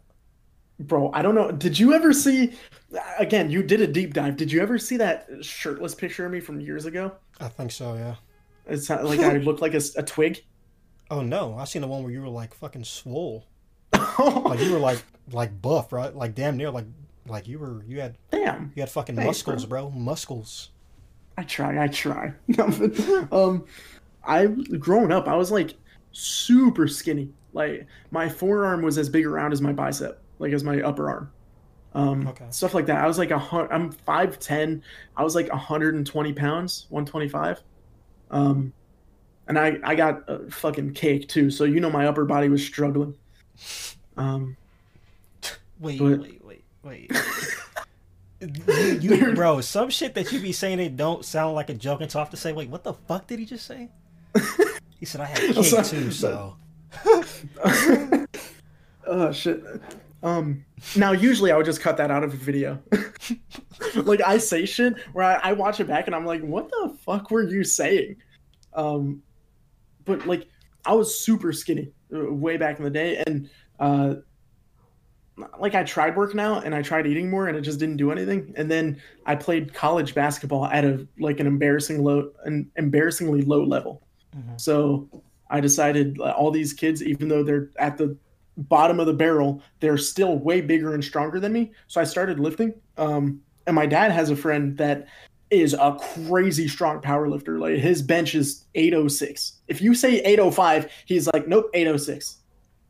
Um, so he kind of taught me how to like do all the powerlifting stuff, and that helped a lot. And I just enjoy doing it now. okay. What about you? All right. But Am I um, going on like? Sorry. No, Am I going on like too long a tangents at all or not? No, you're good, bro. I, I I fuck with it. I, I don't care, bro. Tight. My longest interview was like, I think it was like four hours, kind of. I saw. You saw that, Oh, I was like, holy shit. and I only did that because I mean the person I was interviewing, there wasn't a lot of information about them, so a lot of that was like me just going back and seeing interesting tweets and asking them about it, asking them. We talked about life, we talked about the universe, we talked about everything, bro. So, but yeah, in terms of like working out, I need to start back working out. I used to when I was in high school, but then I stopped. Um, but I, I kind of wanted to get back into. That's why I asked you about the uh, powerlifting thing. Do you have any advice for anybody who should that like wants to get back into that? Honestly, like, Mhm. I feel like a lot of people just start, go, go, go, go, go. Like seven days a week, gotta do it, gotta do it, gotta strictly program stuff, gotta meal prep, all that stuff. Realistically, if you want to get into it long term, just start light. Start like, even if you can make it one day a week, then I feel like you have more of a chance of doing it long term than if you try seven days a week instantly. Yeah. Like just and some people don't like just lifting weights. Some people it's not fun to them. Some people don't like bodybuilding or powerlifting. Like pick things up and put them down. Why would I ever want to do that in my life? Mhm. Um so like just try stuff and then look into other forms of fitness like play soccer or start rock climbing or anything. There's so many things you can do. Um and just start slow like one day a week two days a week and you start you'll start seeing progress and think damn like what happens if i went three days a week instead i would see faster progress Mhm.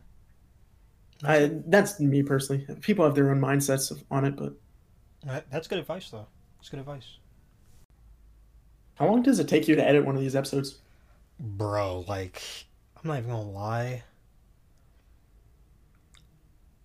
An episode like this, this feels like it's gonna be like in a longer range. Uh, sometimes, like a day, two days sometimes. Damn. Yeah, cause some shit I have to like, some shit I edit out, some shit I keep in. And then my fucking uh, cause I have to up. So how I do it, I upload to my distribution platform, which is Anchor. It has to fucking like um, process the video. It has to do a lot. So sometimes it takes a long time, and I don't have the best of internet. So yeah. Oh, bro, I remember seeing. It was a super fucking old video. It was a view of like, like you shooting. I think it was like you shooting like a gun. Like how'd you An get into AK? that? Yeah, I think Uh, my dad loves guns. Mhm. Um, and I we we don't need to get into the politics of it at all, but like, uh, yeah, he he's a big uh, gun advocate, I guess, and yeah, I enjoy shooting him and stuff. It's not like a huge part of my life now, Mhm. um, but I've shot a lot of shit, like uh, 50 cals and full auto machine guns, belt fed stuff, uh, like uh, submachine guns, suppressed suppressed stuff, uh, all sorts of shit. Um, Damn, what's the craziest shit you ever shot? Like, what's the craziest type of gun you ever shot? I shot. Uh, oh my god, I shot an RPK. Really? That was dope. Yeah, and I shot a. One of my my family friends has a 50 cal sniper. That was dope. Then there's like a a 454 Magnum. That was like it's not crazy. It's not like oh my god, super rare, but it beats the piss out of your hands. Like you felt like you got in a slap boxing match with a wall. um, but um, MP5. Shit. Oh my god, I'm trying to think because there's a lot. Mhm. Yeah, Always. that's that's Oh, go ahead. that's about it. I mean, a lot of stuff, but those are the coolest things probably. Yeah, I always wanted to like get into like the shooting range thing, but none of my, well, my aunt, she said she's down. My aunt's fucking crazy, but like none of my other, like my grandma, she, of course, she doesn't want to do that shit. She- My grandma doesn't like guns. My mom doesn't like guns. But I always wanted to like, I don't know. I just I like to try new things. I thought it would be interesting going to like a shooting range. Have you ever thrown? It a, is. Have you ever like thrown a grenade? I seen a video of you blow or somebody. It was like somebody blowing up a refrigerator. oh my god, really? Yeah. Dog. Okay, so uh, it's called Tannerite. Okay. It's uh, like in a, a mix that when you mix it together and hit it with a bullet going a high enough velocity, it just explodes. It's like C4. that we put like four pounds of that shit in a, fridge, dude. Uh, something you can't see in the video. The door went into the tree behind us. It got What stuck up in the branches of the tree, like a hundred feet up. But like I, they put restrictions on it, especially in my area, because I guess uh, maybe not my. Oh shit, what was the story of it? They put restrictions on how much you could buy at a time or whatever because someone blew up a tractor and it flipped over Oh shit. like a full on like a big ass tractor. Um, but yeah, that stuff's pretty cool. Yeah, I seen that. I've never thrown a grenade or anything though. Okay. Yeah, I seen that. I said, what the fuck? They just blew up a refrigerator. what the fuck? No way. Oh, I forgot to. I uh shot a shot a desert eagle. That shit's cool. Oh, that's dope. Um, but yeah, I think honestly, if you get the chance to go shooting, go to a gun range, do it. I I think I think there should be education on it. Me too. Like, uh, education is better than no education. Just like guns, or just like sex, drugs, D and D, anything. Mm-hmm. No, I feel that 100%. We should be more educated on things. But I, I kind of want to know how did you get into, uh, not how'd you get into it, but how'd you come up with your name, Mors? How'd you come up with that name? Um, I used to go by Donut, and uh, I had a lot of people that I was a squeaker in COD back in the day, like all of us, and um, going by Donut, like I, I was in the team called Zex, so my name was Zex Donut, and a Z looks very similar to another letter of the alphabet, so it looked like a really weird name so I would have people all day, like grown ass men, just basically sexually harass me in COD game chat because my name was Zex Donut. What the fuck? Uh, Bro, like one dude I remember vividly, he would be like, "Yo, why don't you take it in the donut hole?" Like, just uh, not that bad, but as a twelve year old, that's terrifying. Yeah, deep ass voice. Um, and obviously, like I wasn't really talking. Uh, in game chat at that time because I didn't want people to hear my squeaker voice. hmm But I was like, man, I got to do something about this name. Uh, This is not a not a good look. So my sister overheard me talking about it, heard me talking about I wanted a four letter name, and so she went to her room and looked one up and came back. She's like, "Yo, this is the Roman god of death. How does it sound?" I was like, "That's dope. Let's use it." So you'll see a lot of my like branding, like the Reaper logo. That's because it's the Roman god of death, and then some of my old like merch, uh, really old merch stuff that I did has like skeletons and stuff on it. Okay, I didn't I didn't know that. Are you big into like uh, Greek mythology and stuff like that? It's interesting, but I'm not. Oh, go ahead. It's interesting, but I'm not a super study holic on it. Like I, Hmm. I don't look into it that much. What about you? Uh, yeah, same with you. But I think one one of them that really kind of sticks out to me is um, I think it was Narcissus and Achilles. Those are like my two like favorite. I, I did a little research on their stories that I really fuck with those. The like whole Achilles heel thing, right? Yeah. Yeah, like a fucking bum ankle. He had a fucked up ankle. It's kind of weird. Imagine being a god and getting taken down by a bum ankle. Man, I mean, hey, shit happens, bruh. Everyone's got their Achilles heel. Man, what happened to God damn it. what happened to the uh, Remorse series? Uh, started making bigger montages. You never thought of bringing Uh, back the name? No, I I felt like I don't know. Um, I don't know why. I just felt like I, I know series do well on YouTube and all that, and back in the day they did even, but I just liked making big montages, and then I liked making minis. So like episodes were almost like a mixture, a combination of them. It was like really good clips, and then also some shitty clips here and there. And I wanted to save all my good clips for a banger video. So I decided there's not really a reason to make episodes anymore. So I don't know if that makes much sense, but yeah. No, I kind of see what you're saying, especially when you say like making like really just big bodies of work. Like I think um, shit, what was it called? I watched it was like ten minutes. I think it's called Gray in the Dark, or something like that. that that's your longest that- montages, huh? Gray in the Dark. Uh, I think so. Um, yeah, that was like you were talking about like dark points in your life. That was a that was one of those times where I was like done. That was my last video because uh, you'll know like the first half of it is Taj clips and it's a half-assed edit. Like I barely did anything with it because I was so I was just not. I, was super depressed. I was like down bad and not really wanting to work on anything. Um, but I wanted to be done with it. And then the last half of it is just leftovers because I wanted to make the I didn't want to make a separate video and I wanted to still show those clips. Mm-hmm. Um, yeah, that was like uh, I for dude, I even forget all the meaning behind it, but I it was like it meant a lot to me. Like uh, the name and like just the song choices and stuff meant a lot to me. Yeah. Also, I think I seen that. I think that was your. After that video, because I think in the description you told everybody, "Oh, I'll see you guys for Black Ops 4." You re- you released that a day before Black Ops 4 came out. And um, Did I? Yeah, you did. And then after you released a, a BL4 montage. Yeah, I released Renaissance So, because uh, oh god. well that goes like like I was saying before. I've had so many times where I'm like, fuck it, I'm done, I'm quitting, Mhm. and then I just don't. you know? No, I feel that. I've had that a lot too. Yeah. What What was your favorite montage that you've ever made? To me, I really like um Pure Three from you. I really fuck with that one.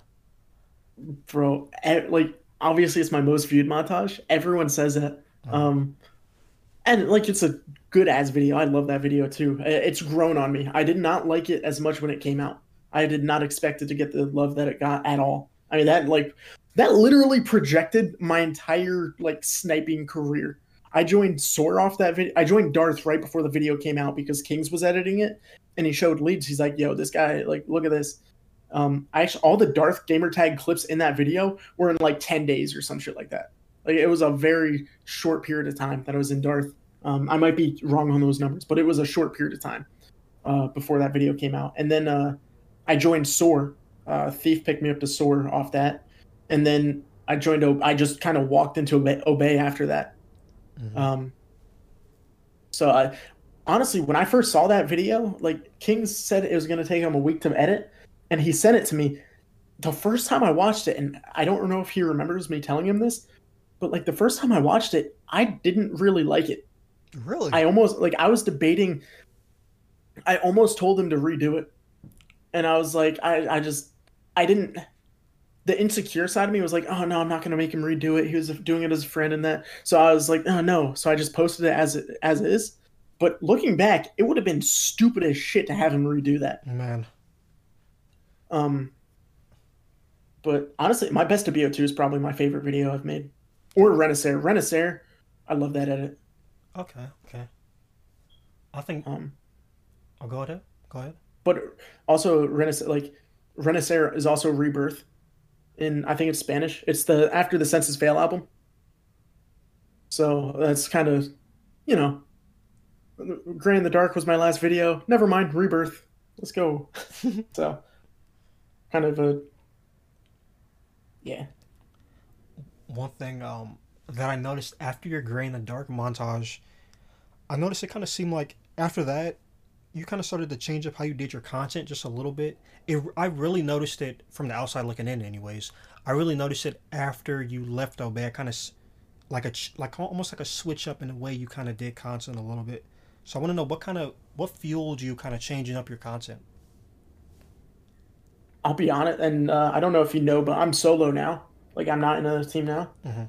Um, honest, like I didn't feel it as much being in obey this time, but uh, back in the day when I joined those big teams, I did not feel ready. I felt so much pressure.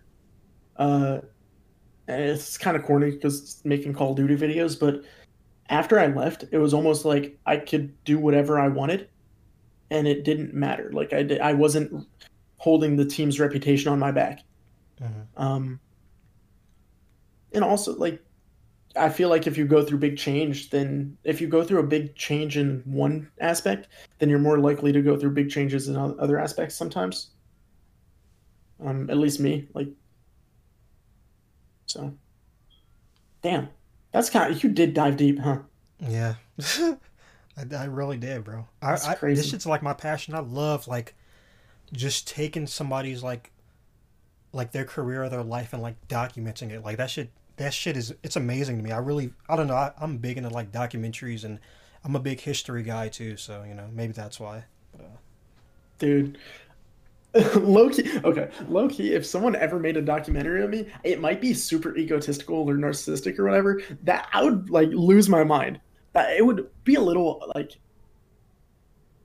It's weird that it feels like someone else is in my head. Like it felt like you were in my head earlier, uh, when we were talking. But like, it's still like it's cool. It's like, I don't know. It's, I don't know what to say. It's just, it's cool. Um, um, I feel like everybody's story deserves to be told, regardless if somebody is famous or not. Because I feel like everybody has like, again, everybody has a story that should be told. You know. And plus, I feel like you can learn. How do I put this? Everybody can learn from everybody's story. Like you could take something from anybody's life and you can learn from it. You know. So. You know what's crazy too? Hmm. Like, you ever think about how many of those stories have ever existed? What do you mean? Every single person, like, every single person that's ever lived, even undocumented, like, way before or any documentation that's been lost on those people, all of those people had year, like, years and years and years of mundane life, every single second of their life. Mm-hmm. That shit is crazy. What the fuck, man? You're kind of like. I'm, I'm gonna send you after this. I'm gonna send you a link to a video. I think it's called like. What's it called? I think it's called like Doom to Obscurity or something like that. And this guy, he's basically saying like, what's the most like. What thing is the most unknown thing ever? And then it's like, Dude, oh, go ahead, go. No, I'm just, I'm, yeah, go on. so it's like, most likely the thing that you're thinking of that's like the most unknown thing ever. The fact that you thought about it mean it's a little bit known. So it's like, Yep. and he goes back into like I think it was a guy who um they took a like back when they first developed like cameras and stuff like that. There's a picture of the first basically the first picture ever. The first person that ever took a picture of and nobody knows who the guy's name is, nobody knows what he looks like. He's like kind of far off in a distance. and basically they're saying like that's the most unknown thing ever almost, and also like basically pieces of history that people don't talk about anymore, like basically famous fucking Roman soldiers back in the day that they they're documented but nobody talks about it anymore, and basically how everybody to a certain extent is going to be doomed to obscurity. Like after a while, nobody's going to talk about you, nobody's going to know about you. Like it's kind of sad, kind of. I'm gonna send you that video. It's very interesting though, and it's also kind of freeing. I mean, the whole thing. You ever you know who Neil deGrasse Tyson is? Yeah. I feel like everyone guy. does. Yeah. Yeah. Um, he's he's a bit egotistical, but he does say a lot of good things as well. Like, um, and one of those things that was one of my favorite things I've ever heard that really, I think that was one of the sole things that changed my mentality on life is he flipped the nothing matters line. Um, he said, when you think about it, we are so minuscule on this in this universe in general. Like even the Earth is just so minuscule in the grand scheme of things that nothing you do matters. But in the same token, you can take solace in nothing really matters. So you can do whatever you want. What you, uh, what is it? He shortened it down to the only things in life that matter are what you make matter. Mhm. Because nothing matters. Oh God, I'm butchering it so bad, but I get what Um, you're saying though. I get what you're saying. yeah because nothing matters the only thing that matters is what you make matter so choose your passion choose what you fucking love to do and do it. That's a really like to me. That's a really like dark way of looking at things. Like nothing matters type of thing. Like, and you're supposed to make when because then it's like, you know, if, going down the rabbit hole. If people think that nothing matters, and they kind of some people may feel like they can do whatever they want, type of thing. I feel like that's a That- very that is way. true that is it can't that's the thing it can be taken as dark but i don't take it as dark I see what you're saying. Yeah. you know like i totally i uh, totally understand what you're saying and i agree with you there's some people that would take it to that I, there's people that have taken it to that but like for me personally i haven't. Yeah, That kind of it's just back- nice knowing I'll go ahead. you know. It's, it's just nice knowing that i can do the things i like and i can enjoy what i want to enjoy. And it doesn't matter like i'm not going to be at, at the end of it i'm not going to be rated for oh my god like i'm not going to be given points for uh what i enjoyed in life you know what my passions were like You- you, you can think so? enjoy whatever the fuck you want and it all means the same at the end You think so? yeah You don't think you get like extra like, let's say if like you follow your passion, you don't think that you get like, I don't know, like let's say if you were to meet God, like he gives you a pat on the back, like, good on you for doing that. i mean like, he might that Oh, go ahead. He might, but then that takes away the whole thing. Then stuff actually does matter. Mhm. You know? Yeah. Um. And so I, I, I don't know. That that kind of goes back into like the whole paradox thing you were talking about. How like you don't see it from that perspective, and how like if basically if we're sitting across from each other, and I draw a six, it's a six to me, but from your perspective, it's a nine, type of thing. Have you heard of that? Yeah. Exactly. Yeah. And that's um. Something that's. I don't know if it's helped or hurt my communication, but realizing that no one ever actually knows what's going on in your head. The only thing that anyone else knows is how you communicate it. Yeah. The weird noises you make that say what you're trying to think, or that try to say what you're thinking. It's kind of weird. Do you think in pictures or words? Um. Hmm. Fuck. I never actually thought of that. Uh. How how would I know what I think of? Like if I see pictures, like Bro, I don't know. man, like how the fuck would I know that? Like. I'm think me personally, I think in like bullet points. I think in Mm. keywords. But Yeah. Fuck, you got me thinking, bro. I, I kind of want to say a picture guy. Like, I kind of. I don't know. What the fuck? How do you even know what you think of, though? Like, how do you know how you think about it? Like, don't people have photographic memories and stuff? So like, I Well, feel yeah. like then you would know. yeah. I think in binary. What does that mean? I don't know. So I'm thinking Morse code. Uh, just bro. ones and zeros all day Man, I'm thinking Morse code. with dog. extra zeros, baby. Oh, I remember. No, Um, I think in Oh, go ahead. Hmm?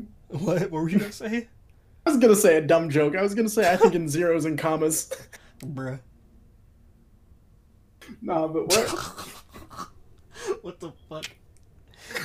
But uh, I remember. Uh. I remember. you- I think you you went for Exalt, but you never like joined, right? Never. God damn it. What? Oh, What do you think you could have done differently? That like, how do you think? be you a better joined? player. I could have been better, more talented.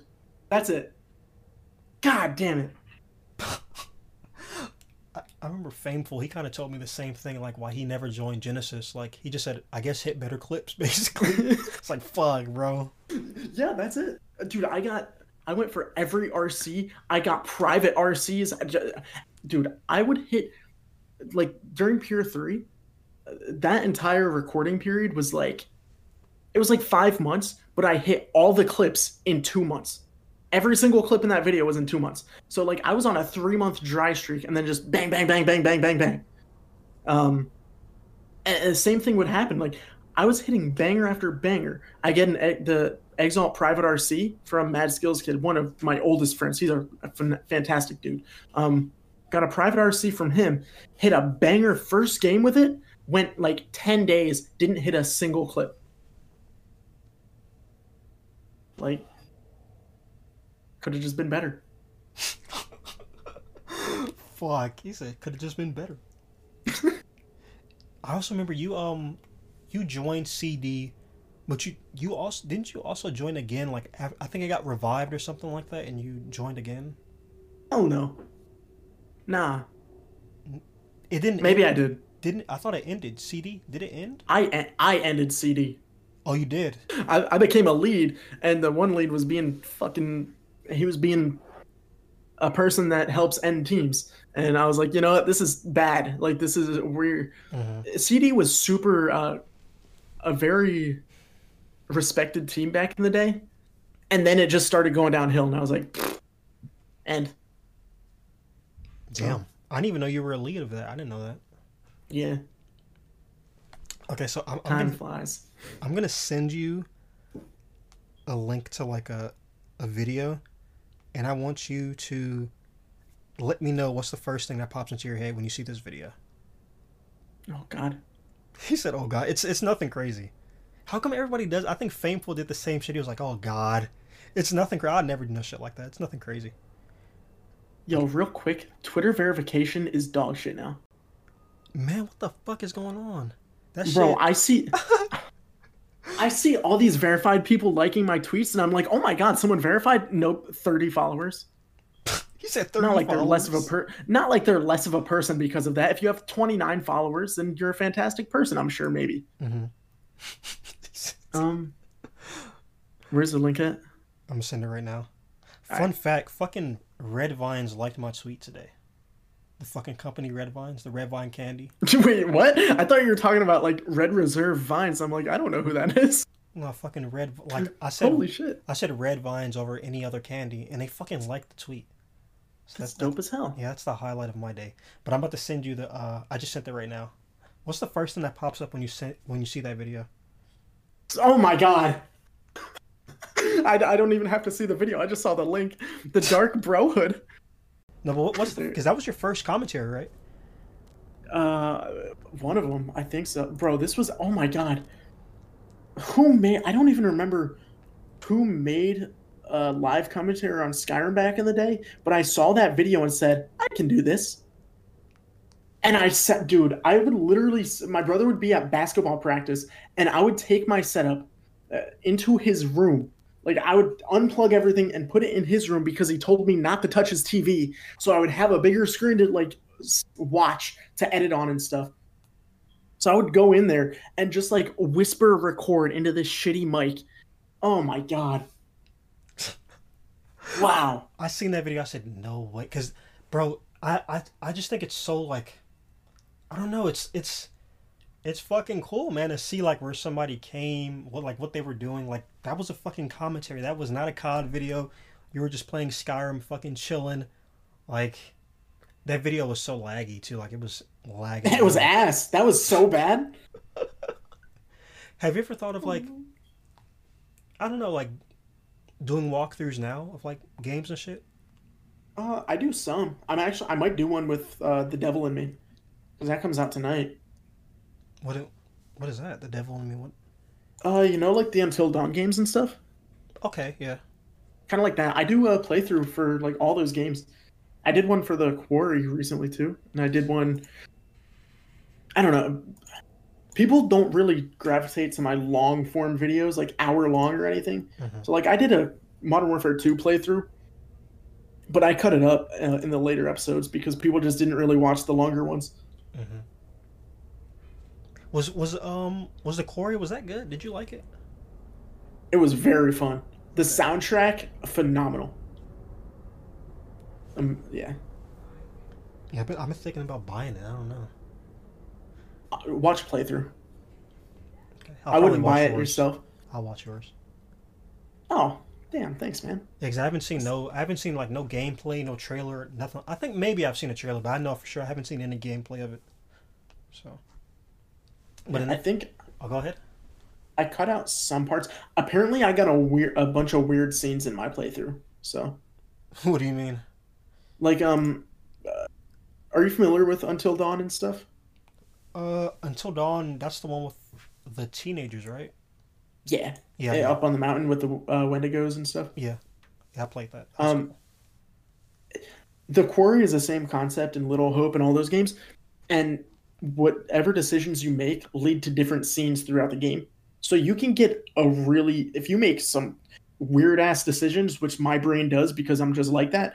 Uh, you get some really obscure and weird scenes that not a lot of people get. Like one percent of people will get just because you're weird. I feel that. um, so I got some of those. bro i fucking i bought what was it i think i bought little hope i bought man of medan i bought all the life is strange. I still haven't even played them bro. I bought them like almost a year ago. Or maybe like five months ago or something like that. Honest bro the devil in me i think it's the start of a new like universe thing. Like uh, i don't know i don't know the way they do it. They do it weirdly. Mhm. um they're definitely fun. I've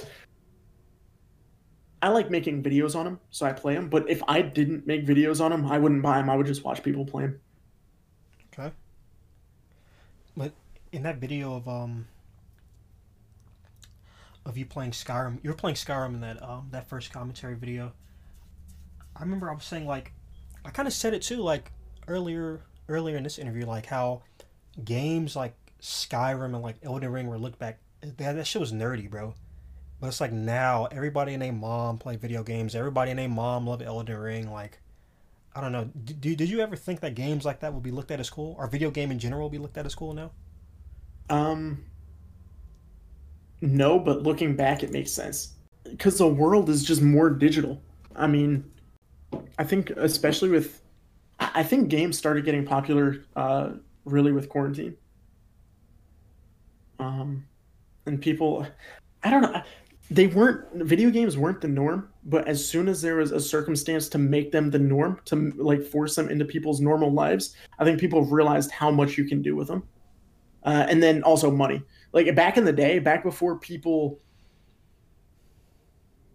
I, I guess back when people first started making money on youtube playing call of duty and shit i saw that and i was like damn i can do this i can be a like a professional gamer or i can make videos and make money but i didn't think it would get to where it is now but it only makes sense that it would you know what i'm saying Yeah. It's a lot of money behind this shit. A lot of money. A lot of eyes now too. So much greed.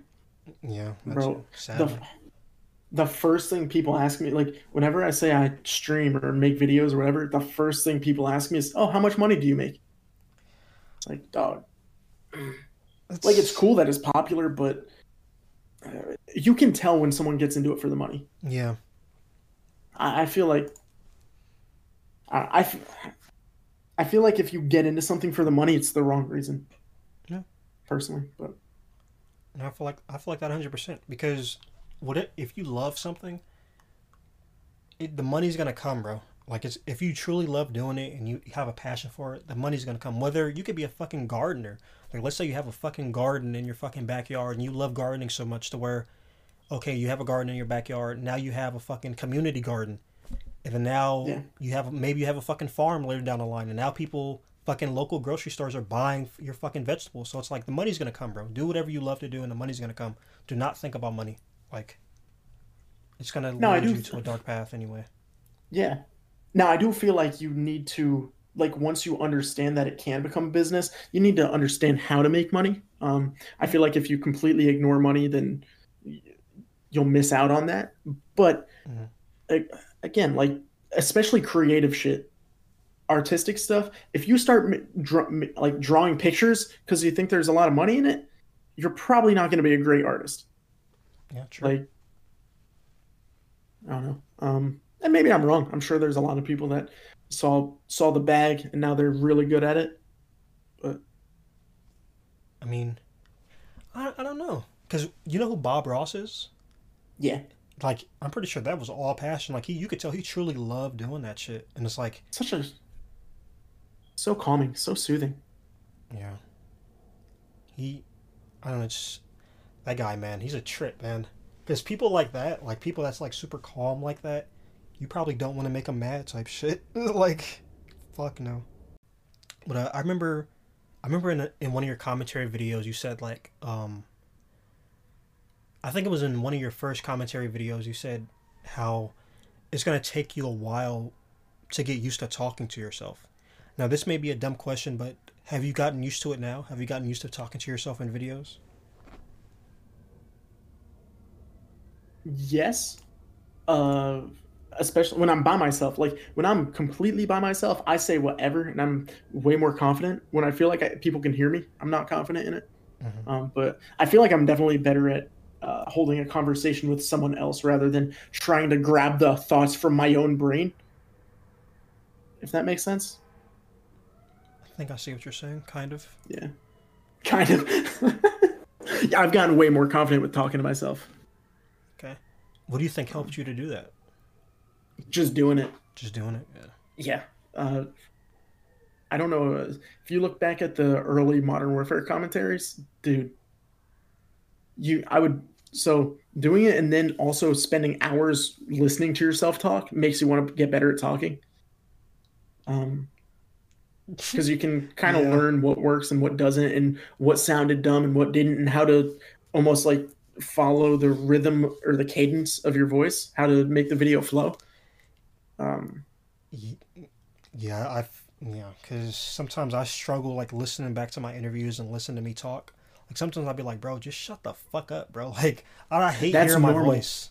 bro that's normal that's so normal um yeah uh, you sound perfectly fine by the way you sound Thank you. fantastic I appreciate that, Mors. Duncan Mors, I appreciate that. my voice, I fucking hate my voice. I fucking hate how I kind of like slur my words, kind of like I don't know. I just hate my voice. How'd you um How'd you meet Kings? I know he edited a lot of your montages. i don't remember i think it was like black ops um oh no i do remember uh that torn guy that i was talking about a long time ago Mhm. i don't know how he met him but they were friends and then he introduced us and we've just been friends since How many? of- How many of you like your montages has he edited? kings Yeah, a lot the, um the majority, right? Probably, yeah. He's at least done a part in a lot of my videos, and then we've made some dual videos. Some went up on my channel, some on his. Yeah, sh- shout out to him. I, when I see shit like that, like when I see like, I don't know, like, I could just see. How do I put it? I just kind of see talent, and when somebody has like, somewhat of a passion for something, like, because what he made with you, or just in general, shit that he's made, it's it's fucking amazing. Like the, I don't know, it's just, I don't know. I don't want to sound like a fucking weirdo, but it's just amazing the shit that he's made with you, and just, I don't know. I just He- thought it would be he's interesting. driven. He's driven. Yeah. Um, definitely. Great dude. Incredible hopefully guy. hopefully me saying that maybe he'll start back you know making content which i fucking doubt but man hopefully this puts the battery in your back bro fucking go for it bro his shit i don't know i don't know like i'm glad pride started to come back and make content too because some people like you don't want to see him go you know if that makes Yeah. sense Dude, Pride. You're talking parallel Pride? yeah sky's a dad Dude. Yeah. Dude. He's such a nice dude, too. Uh, he's very. He's very level-headed, if that makes sense. Like just, I don't know. He's very grounded. He's comf- He's uh, almost comforting to be around. Yeah, yeah. Yeah. What the fuck? Yeah, I remember somebody in the stream called him. Uh, what they say? There was like, "You're my comfort streamer" type of shit. Yeah. Like real shit. I think I told him that today too. Like he kind of he puts me in the mind of um, because his streams are so chill. He kind of puts me in the mind of Saikuno a little bit, like just super chill, funny, but like it, he builds like a calm environment around him. Like it's just I don't know. It's just a cool environment. Yeah. I remember I seen Uh, that. Oh, go ahead. What were you gonna say? Nothing. Go ahead. Well, for everybody listening, every time I say go ahead is because I genuinely like I hate cutting people off and I want to hear what the fuck people have to say. Like I always say like throughout every single one of my interviews I say, Wait, go ahead, go. I'll always say Bro, there, needs to be like a start of the word uh, compilation with this because I feel like I do it all the time too. I hate cutting people off, but I feel like I accidentally do sometimes. Mhm. So, like 30 times I've caught myself, oh, oh, oh. Shit. I remember also I seen that um what was it? I think cuz you you went for red back in the day too. I think you went for the red RC. What made you like want to try to join red? Was there a reason or was was it just like a cool team that you wanted to go for or Bro, it was COD sniping. I mean, like the whole thing was to get as many people to see your clips as possible and be the known as the best sniper around. So I went for like Obey RCs, Sword RCs, uh, the FaZe RCs, Exalt. Um, of course, Red. Red was banging back in the day. They were Man. stacked. Yeah. I remember um I remember talking to Zeffy during our interview and how like we were talking about like basically how Red kind of just like basically imploded on itself kind of. Like I wasn't in the COD community back then. Like I I was in the COD community but from like the outside looking in like I was just watching videos. I wasn't uploading. So from somebody who was uploading and making content back then like did you was there any hints of like this team from the outside looking in anyway? Was there any hints of like this team like going downhill or? Um, looking back, yeah, but at the time, no. I mean, we didn't have the people that were running it. I I don't really know all everything behind the scenes about it. I feel like I remember hearing about investors getting involved or something, and kind of new management ruining the team. Uh, but I don't know. It, at the time, it just seemed like a powerhouse. But Yeah. as everyone knows, I don't- like amazing things can only last so long. I, like Tom Brady, like dog. Yeah, even um fucking Dare too. Like I went for a Dare RC. I actually got almost picked up to Dare back in the day. No one knows about that.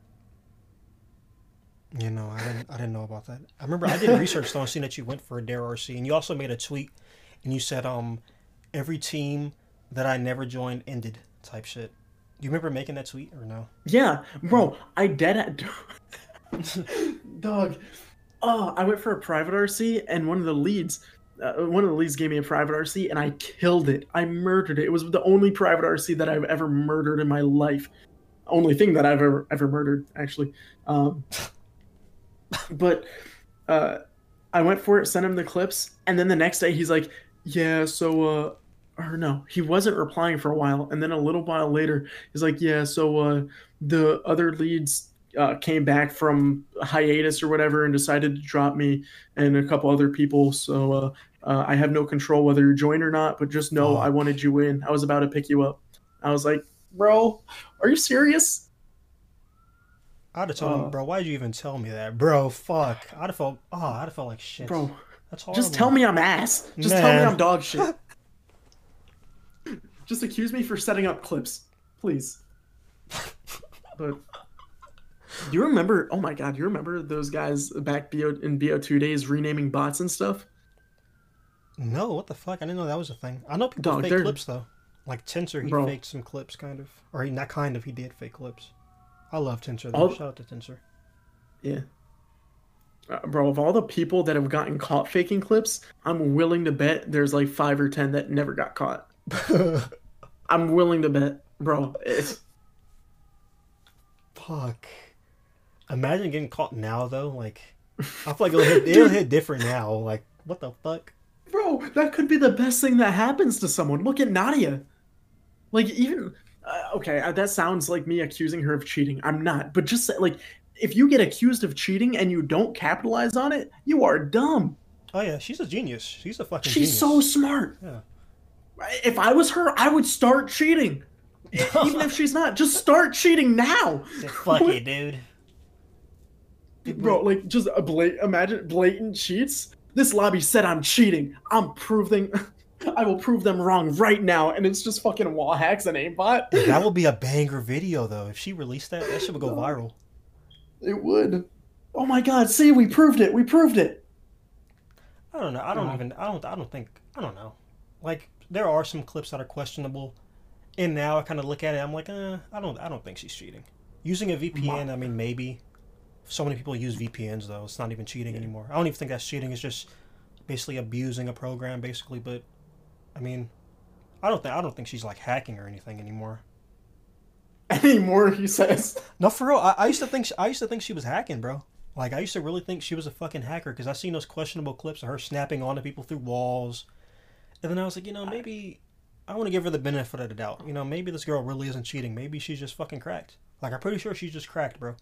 Like you know. I. So hear me out. Oh God. I I think I think she strategically has used cheats. What do you mean? I think she's used cheats just enough to get accused. And then sometimes she doesn't and she acted like she purposely plays worse than she is. I think she's a good player, but I think she has used cheats on purpose to get called out and kind of s- start the drama. Hmm. That's a. What the fuck? That's a theory. I never thought of that. Oh shit. I mean, I wouldn't Why would hold you- it past her. She's a genius, bro. I wouldn't hold it past her. She's a marketing fucking genius. She's and, and you can see she has she's she has the brains to do that from how she's handled being accused. What's to say she didn't do it on purpose? You know? Shout out to you, Nadia. Even though I know you're not fucking listening, but shout out to you. Yeah. She's a genius, man. Imagine she does. I highly fucking doubt it, bro. But if she does, that'd be cool. But uh, so these last couple, it's like maybe eight questions left. Um, Yeah. they're kind of just kind of documenting all the teams you've joined and stuff like that, and how you joined them. So I know you joined Darth. I think you joined Darth first. How did you, how did you come about joining Darth? Did you just go for the RC and kill it, or? Nah, uh Pure 3. Oh, yeah, I was recording it. Yeah. King's edit was editing it and showed the leads. And I just one day I looked at my phone and I was getting DMs from every Darth member saying Darth Mors, Darth Mors, Darth Mors, and then I got added to the chat. And then, And that oh, go ahead. oh, I was just gonna say I shit myself. what? Dog, I I was shaking. Oh yeah, when you oh you talking about when you joined Darth, yeah. No, I I just shit myself right now. Bruh, shut the fuck up. It's actually kind of nice. You get used to it. Bruh. Oh fuck. So, sometimes, bro, I can't tell if you're joking or not, dog. Like, I'm like, is this motherfucker joking or is he dead oh, ass? Goddamn.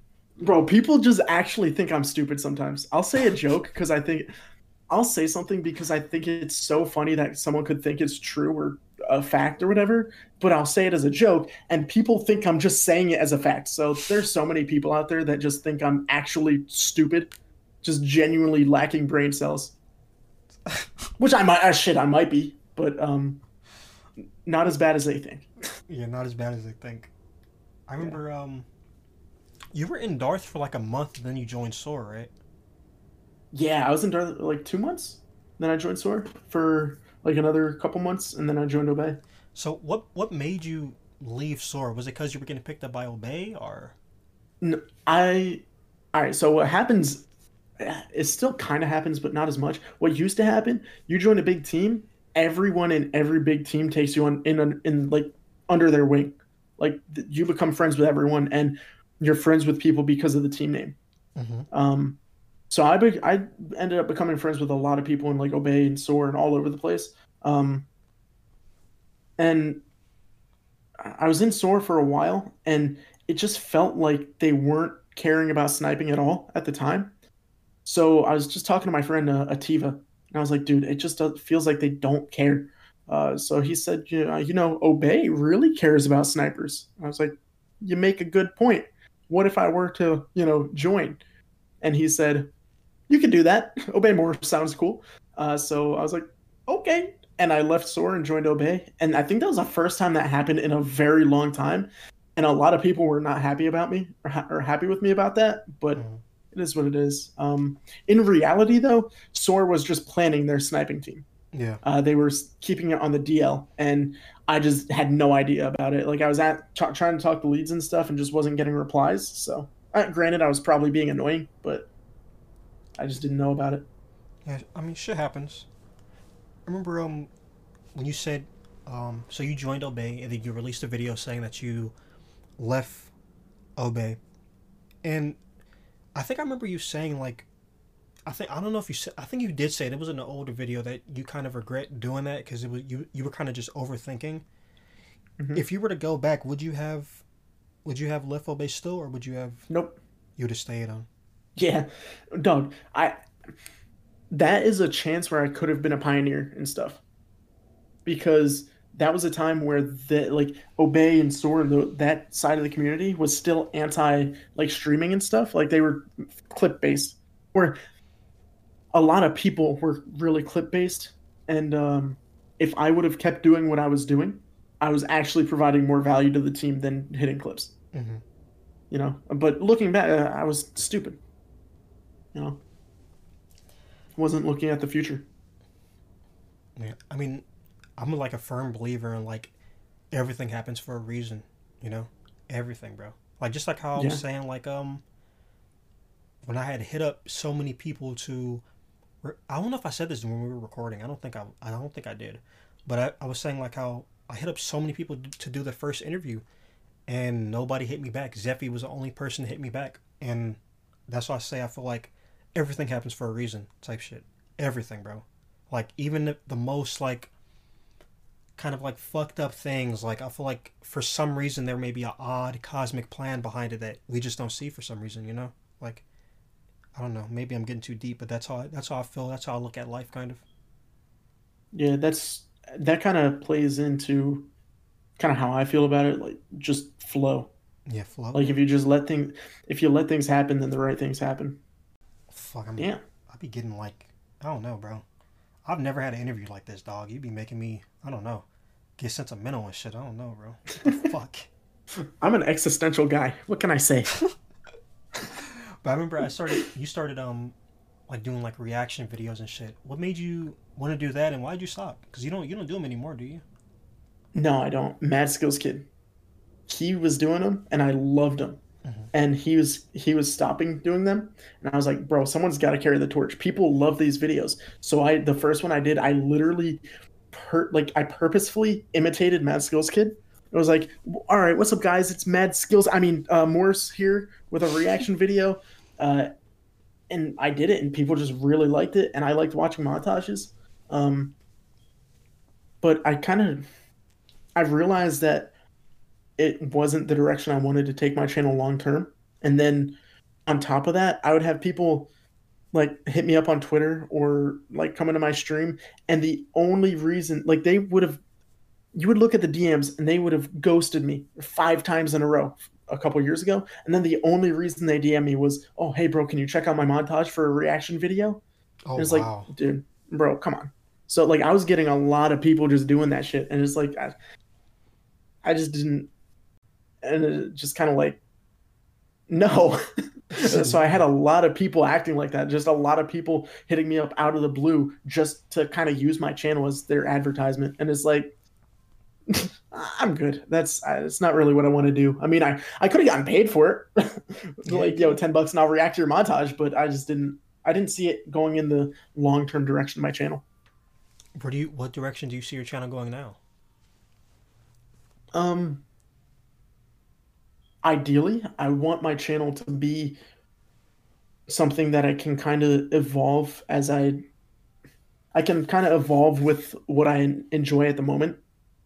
Like if I like making Call of Duty videos, or if I enjoy making um, variety game videos, or if I enjoy making IRL videos or cooking videos or whatever, um, I can I'd like to have a variety channel in that sense, almost like a honestly like like a Jev or Markiplier or Jacksepticeye or Cody Ko, Noel Miller, all those guys, all all of them are huge inspirations for me. And I love the fact that they can just or PewDiePie, they can make videos they enjoy and they're interested in and they have an audience for it. That would be ideal for me. Okay. Basically like a um like you said, a sturdy you know, audience that's gonna watch whatever you do, regardless of what you do, they're gonna watch. Yeah. People that enjoy Which- you for you. Yeah. Which would be nice, but you can't force that, so Yeah. I remember you joined. Um, what was the what was the reasoning for you joining Saint Sanctum? uh, I had friends in the team. Okay. and it was just like yeah sure why not i've oh my god i was in virtue and on i was in a lot of teams oh my gosh Yeah, i forgot were. about a lot of teams i was in wow I think you Um, went. You, oh, go ahead. all all of those teams i mean i i've had really valid reasons for joining every team i've joined still to this day amazing people in every one of those teams that i love to death but remember you had um, you went for Soar again while you were in Saint Sanctum, right? I think you did. yeah that was mostly like uh to push my own boundaries Okay. like to see what i could do And then when did you when did you leave Obey? Just recently. Mm, couple uh, couple weeks ago What was the reason for the, behind that? If you can't say, I understand. Um, honestly, I- I'd thought about it for a while. Um, to blame it on a single person would probably be Cody Ko. seriously, no, but seriously, like I saw uh, some. I've been watching a lot of IRL people lately, uh, like Curtis Conner, uh, just commentary channels, and even watching uh, just YouTube in general. A lot of people aren't in teams, and it feels like when I was in a team, I would try to like plug G Fuel or plug certain stuff or try to act a certain way or hold up a reputation, or uh, people would just know me as Obey, and I, it felt kind of weird. I don't know. I just felt like I'm over that point in my life with uh, like trying to be in teams and stuff. I just like making videos. I'm not in it to uh, be a part of an org. I mean, shit, if 100 Thieves hit, ever hit me up, absolutely. But, Shout out to Hundred Thieves. yeah, Would you ever? but that's oh, go ahead. that's probably like the only org I would join, honestly. Okay. Let's say if you ever had like like enough money, or let's say like eight years down the line in your career, you have however many subscribers, and somebody hits you up and say, "Hey, like, I'm about to start up this org. I want you to be co-owner of it," and they have money behind it and all that shit. Like, would you would you do that? Like to you know co co-own something or? A couple of years ago, I would have said absolutely. Now, nah, uh, that's way too much work. I want to do my own thing. Okay. Now, maybe I would start up a brand or something, but a team, I don't, I don't think so. Okay. So like a brand, kind of like um, uh, I'm trying to think. So like offline TV, kind of, or like a collective of people making content, or it's like it's not really a org within it is like kind of like that, or No, I'm uh, maybe honestly maybe because I really look up to Nate Shot a lot, and what he's done is really incredible. Mhm. Um, I feel like his footsteps would be, if anyone could follow his footsteps, they would be not only lucky but extremely talented. Yeah. Speaking of pioneers, Nate is like basically the fucking pioneer too. He's a pioneer. Like Oh my god, yeah, he's he made gamer merch cool. You know how hard that is to do. and like he's making a fucking video game. Like he has his own fucking energy drink, unraw chicken, baby, unraw chicken. yeah, bro. I'm a fucking moron. But anyways, I remember you saying um one piece. This is one of the last questions. I remember you saying one piece of advice you'd give people if like if they wanted to make content is basically do whatever you want to do. Like make the content you want to make. And I said that to ask: Is there anything that you want to do right now that you haven't done yet in terms of content? Bro, make music. I would love to make music. Okay. But have you heard my voice? I mean, it sounds amazing to me, man. I- was, dog, I didn't know you were deaf. Wait, you don't like it? You don't like your voice either, or you don't like you My singing voice is terrible. I mean, it's gotten better over time, but because I obviously practice in my car, I sing all the time in my car. Mhm. Um, like I travel for work. I, I drive six hours at a time. I sing a lot in my car, so um, it's gotten better, I'm sure. But like, um, I don't know. I love writing stuff. Uh, or I'm not good at writing stuff. I've written stuff and looked at it a day later and been like, "Damn, that is terrible," and I delete it. Uh, but I, I enjoy singing. I like writing stuff, and I really like instrumentals and music. And I used to play drums too, but um, I don't know. It'd be cool to put out some sort of music one day. That'd be dope. You should do that. One day you should definitely do that. Whatever you want to do, bro, do that shit. The plan is I'll make an album, and if I don't like it, I won't release it. I'll just keep it for myself. Ah, I don't know. What what if you I don't know, what if you like I don't know, what if you overthink and say, you know what, this shit is shit. In all actuality, what if that shit's fire? You should let other people hear it before you do something like that. Get like a I mean- second opinions, you know? If it's meant to change a generation, then it'll be saved on like my computer or something, and then I'll die, and then the people going through my computer will see it and release it to the public, and I'll be like an Edgar Allan Poe. That Mm, that's fire. yeah. Would you be mad though if somebody did that? No, nah, No. nah. Fuck it. I'm I'm dead. Put whatever you want of me on the internet. Who cares? Who cares? But like, also, uh, you know what I meant by the Edgar Allan Poe thing? Was it because he um wasn't oh no, honestly I'm not even gonna try to butcher what the fuck I was gonna He- say. He got like famous after he died. That's what I was gonna say, okay. That's all. So many artists. You wouldn't believe how many artists didn't get famous until after they died. It's crazy. Yeah, they're basically like a starving artist when they were alive, and then when they die, they reach stardom. That's like the peak tragedy. That's peak artistic tragedy. Like just craving something and not getting it until after you can't have it. I, I'm Yeah. not gonna lie though, like I'd rather, I'd I'd rather that happen. Now, to, now that we're talking about it, like being basically a superstar in death rather than being alive, being a superstar. Because if you really think about it, if you're if you died and became a superstar, you don't have to deal with all the shit that comes with. Because being being famous, like I'm talking about like A list famous that comes with a lot. Like it's not just oh I'm famous, I can do whatever I want. It's a lot that comes with that. So I'd rather now that I think about it, I'd rather be like an A list while dead, to be honest. I don't have to deal with none of that shit. Does that make sense or yeah, but then who's gonna bring me my Diet Coke? You know? fuck up? you drink Diet Coke, bro? I remember seeing a video. Bro, uh, nah, bro. If Dr. anyone, bro, the Lil Dicky uh, freestyle. Oh my god, uh, have you ever heard that? You haven't, have you? Is it the one with Sway? Yes, the Sway in the Morning freestyle. I think I think so.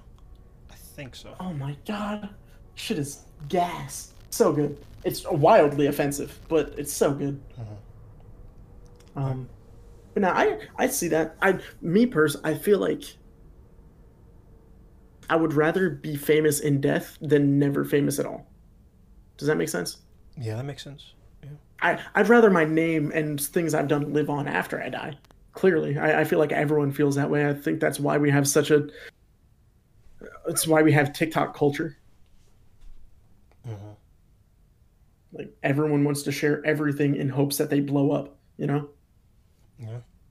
That kind of goes into like the whole like uh, video I was talking about the doom to obscurity thing. How like even if you are like super, you know, famous or whatever, like, do you think it's gonna last? Like, don't you think people are gonna forget about you eventually? So it's like, are we really doing this for no reason? Like, I mean, cause Talking. Oh, go sorry, ahead. go. no, no, no, go, go, go, go. I was talking to my uh oh fuck who was I I talking to about this? But think of how many people have how many people used to be obscenely famous that everyone has forgotten about. Like Roman celebrities that no Oh, one yeah, knows about anymore. Man, Like, I mean, we have all these people that we know about that are still famous thousands of years later. But just like you said, like uh, people that uh, were famous at one point that you loved, people that you watched every day, and now you don't think about them anymore. How many of those instances have there been in humanity? Yeah. I mean, what do you think solidifies you to like not become obscure? Like, Probably walk on water. Man, I'm about to say what Jesus did, huh? Like, being being being Jesus, like doing what doing what would Jesus do? Doing what he did, man. Bro, do you think walking on water would actually like? Do you think it would have the same effect today? Nah, because we have a lot I don't of think. uh, Criss Angels and David Blaine's running around. So Damn, we said, bro, the bar is so high. you probably have to heal somebody from cancer, like touch them and you know get rid of cancer. Then I think you'd have a chance for sure. I think that hundred percent. Because Jesus, he was like healing people of cancer, doing all type of shit. Low key, Jesus goaded though. For real, like low key, bro. He's the goat for real. Like he was On doing God. a lot, bro. Like he said on God. okay, so this is the very, very last question I have for you. Where do you see yourself in five years? Oh, uh, it'll be 2027, almost 2028, right?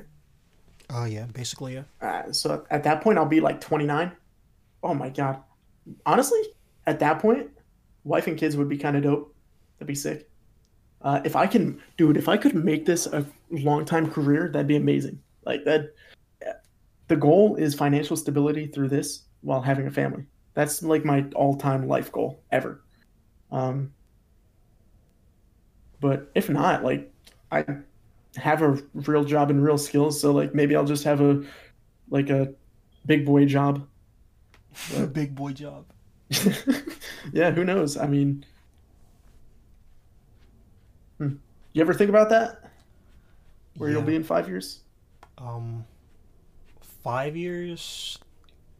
I kind of be thinking like ten years, kind of. Um, Damn, I. It's a long time. But five years, I think I'm in this because in five years I'd be one, two, three, four, five. I'd be 27, 28.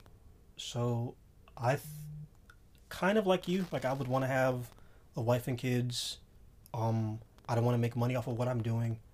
I definitely want to have like a bigger platform. Like, like I I want to like, I don't know.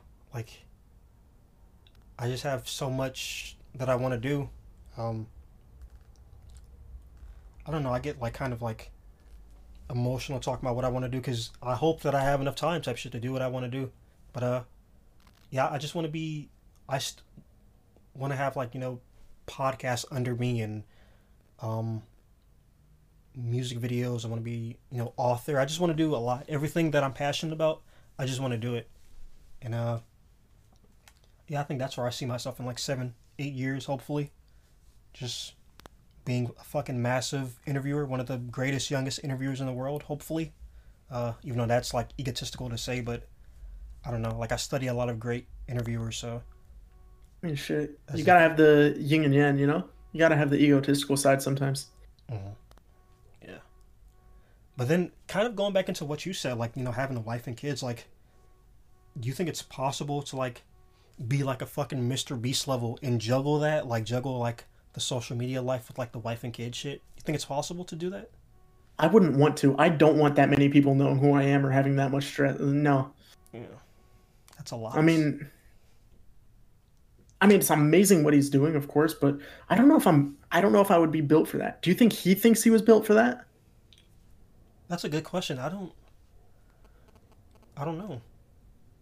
So I'm. I don't know. Maybe if you actually got there, maybe you would uh, be able to handle it. But I mean, if I jumped from 10k subs where I am now to 100 million, pulling 90 mil views a video, I don't know.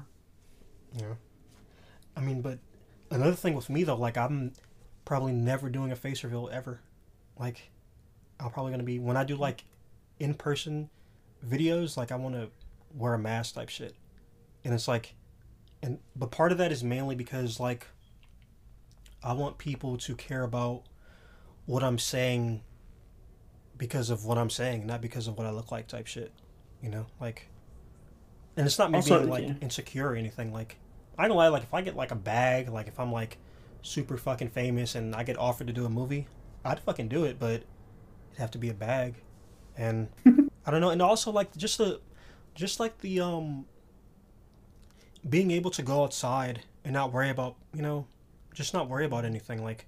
I think who was? I think it was Michael Jackson. Like he couldn't even go outside. He couldn't do shit. Like he had to rent out a grocery store to go grocery shopping type shit. Like he couldn't do anything. Like so, like imagine going out to eat and every day people, like hundreds of people are asking you for a photo and you're just trying to chill with your fam at the moment. I don't know. I don't know. Same time, bro. Imagine being able to rent out a grocery store.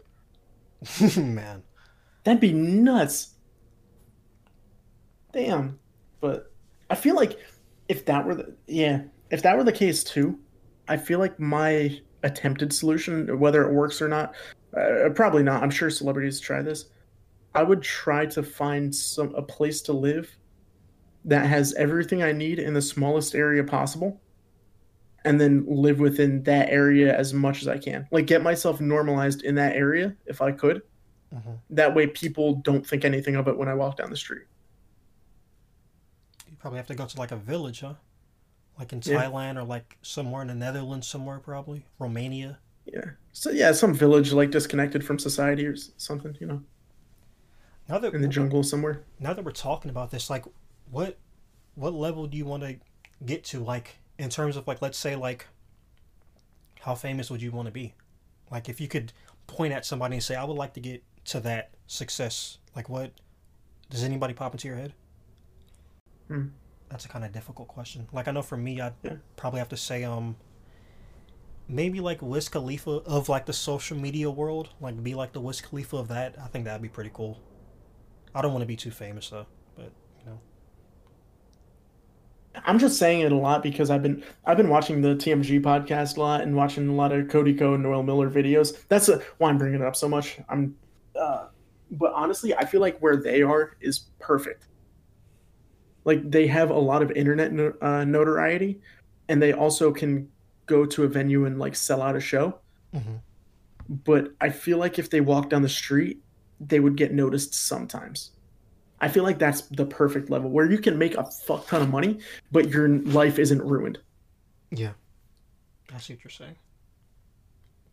Like who's um you gotta be careful being like a social media person too. Like who's like a super famous other than Mr. Beast, like um on a smaller scale. Like FaZe Rug is like famous as fuck too. Like he's like Mhm. up there. Like I remember seeing a video he couldn't even like what was it? I think he accidentally leaked to a hotel he was at and there was like hundreds of people outside. Like Yeah. he's like that's pretty up there too. But um yeah, um everybody, this is the end of the Mors interview. This is a really, really, really dope interview. Again, I was saying all throughout this interview, this did not feel like an interview. It legit felt like I was just I don't know, like I was just talking to a friend. I've never had an interview like this to where I've had interviews close to this, but nothing like this to where we were just like he was asking me questions, I was asking him questions. Like I don't know, it was just super fucking dope. So um, if Yeah. you're if you're new to my platform, and if you're new to Mors' platform, make sure to follow both of us. I'll leave his um, links down below in the description of this. Um, if you're into interviews with people in the gaming scene, people in the underground scene, um, yeah, just follow me. Um, I'm gonna be doing a lot of interviews. Um, this is like almost well, episode nine is going to be the relaunch of Obscure Image podcast, but this is also a part of the relaunch as well. Um, me being more consistent. So um, I appreciate everybody for listening. If you're still around listening to this episode, um, it's your boy Make Love and your boy Mors, and we out. Peace. Thanks, dude. That was dope.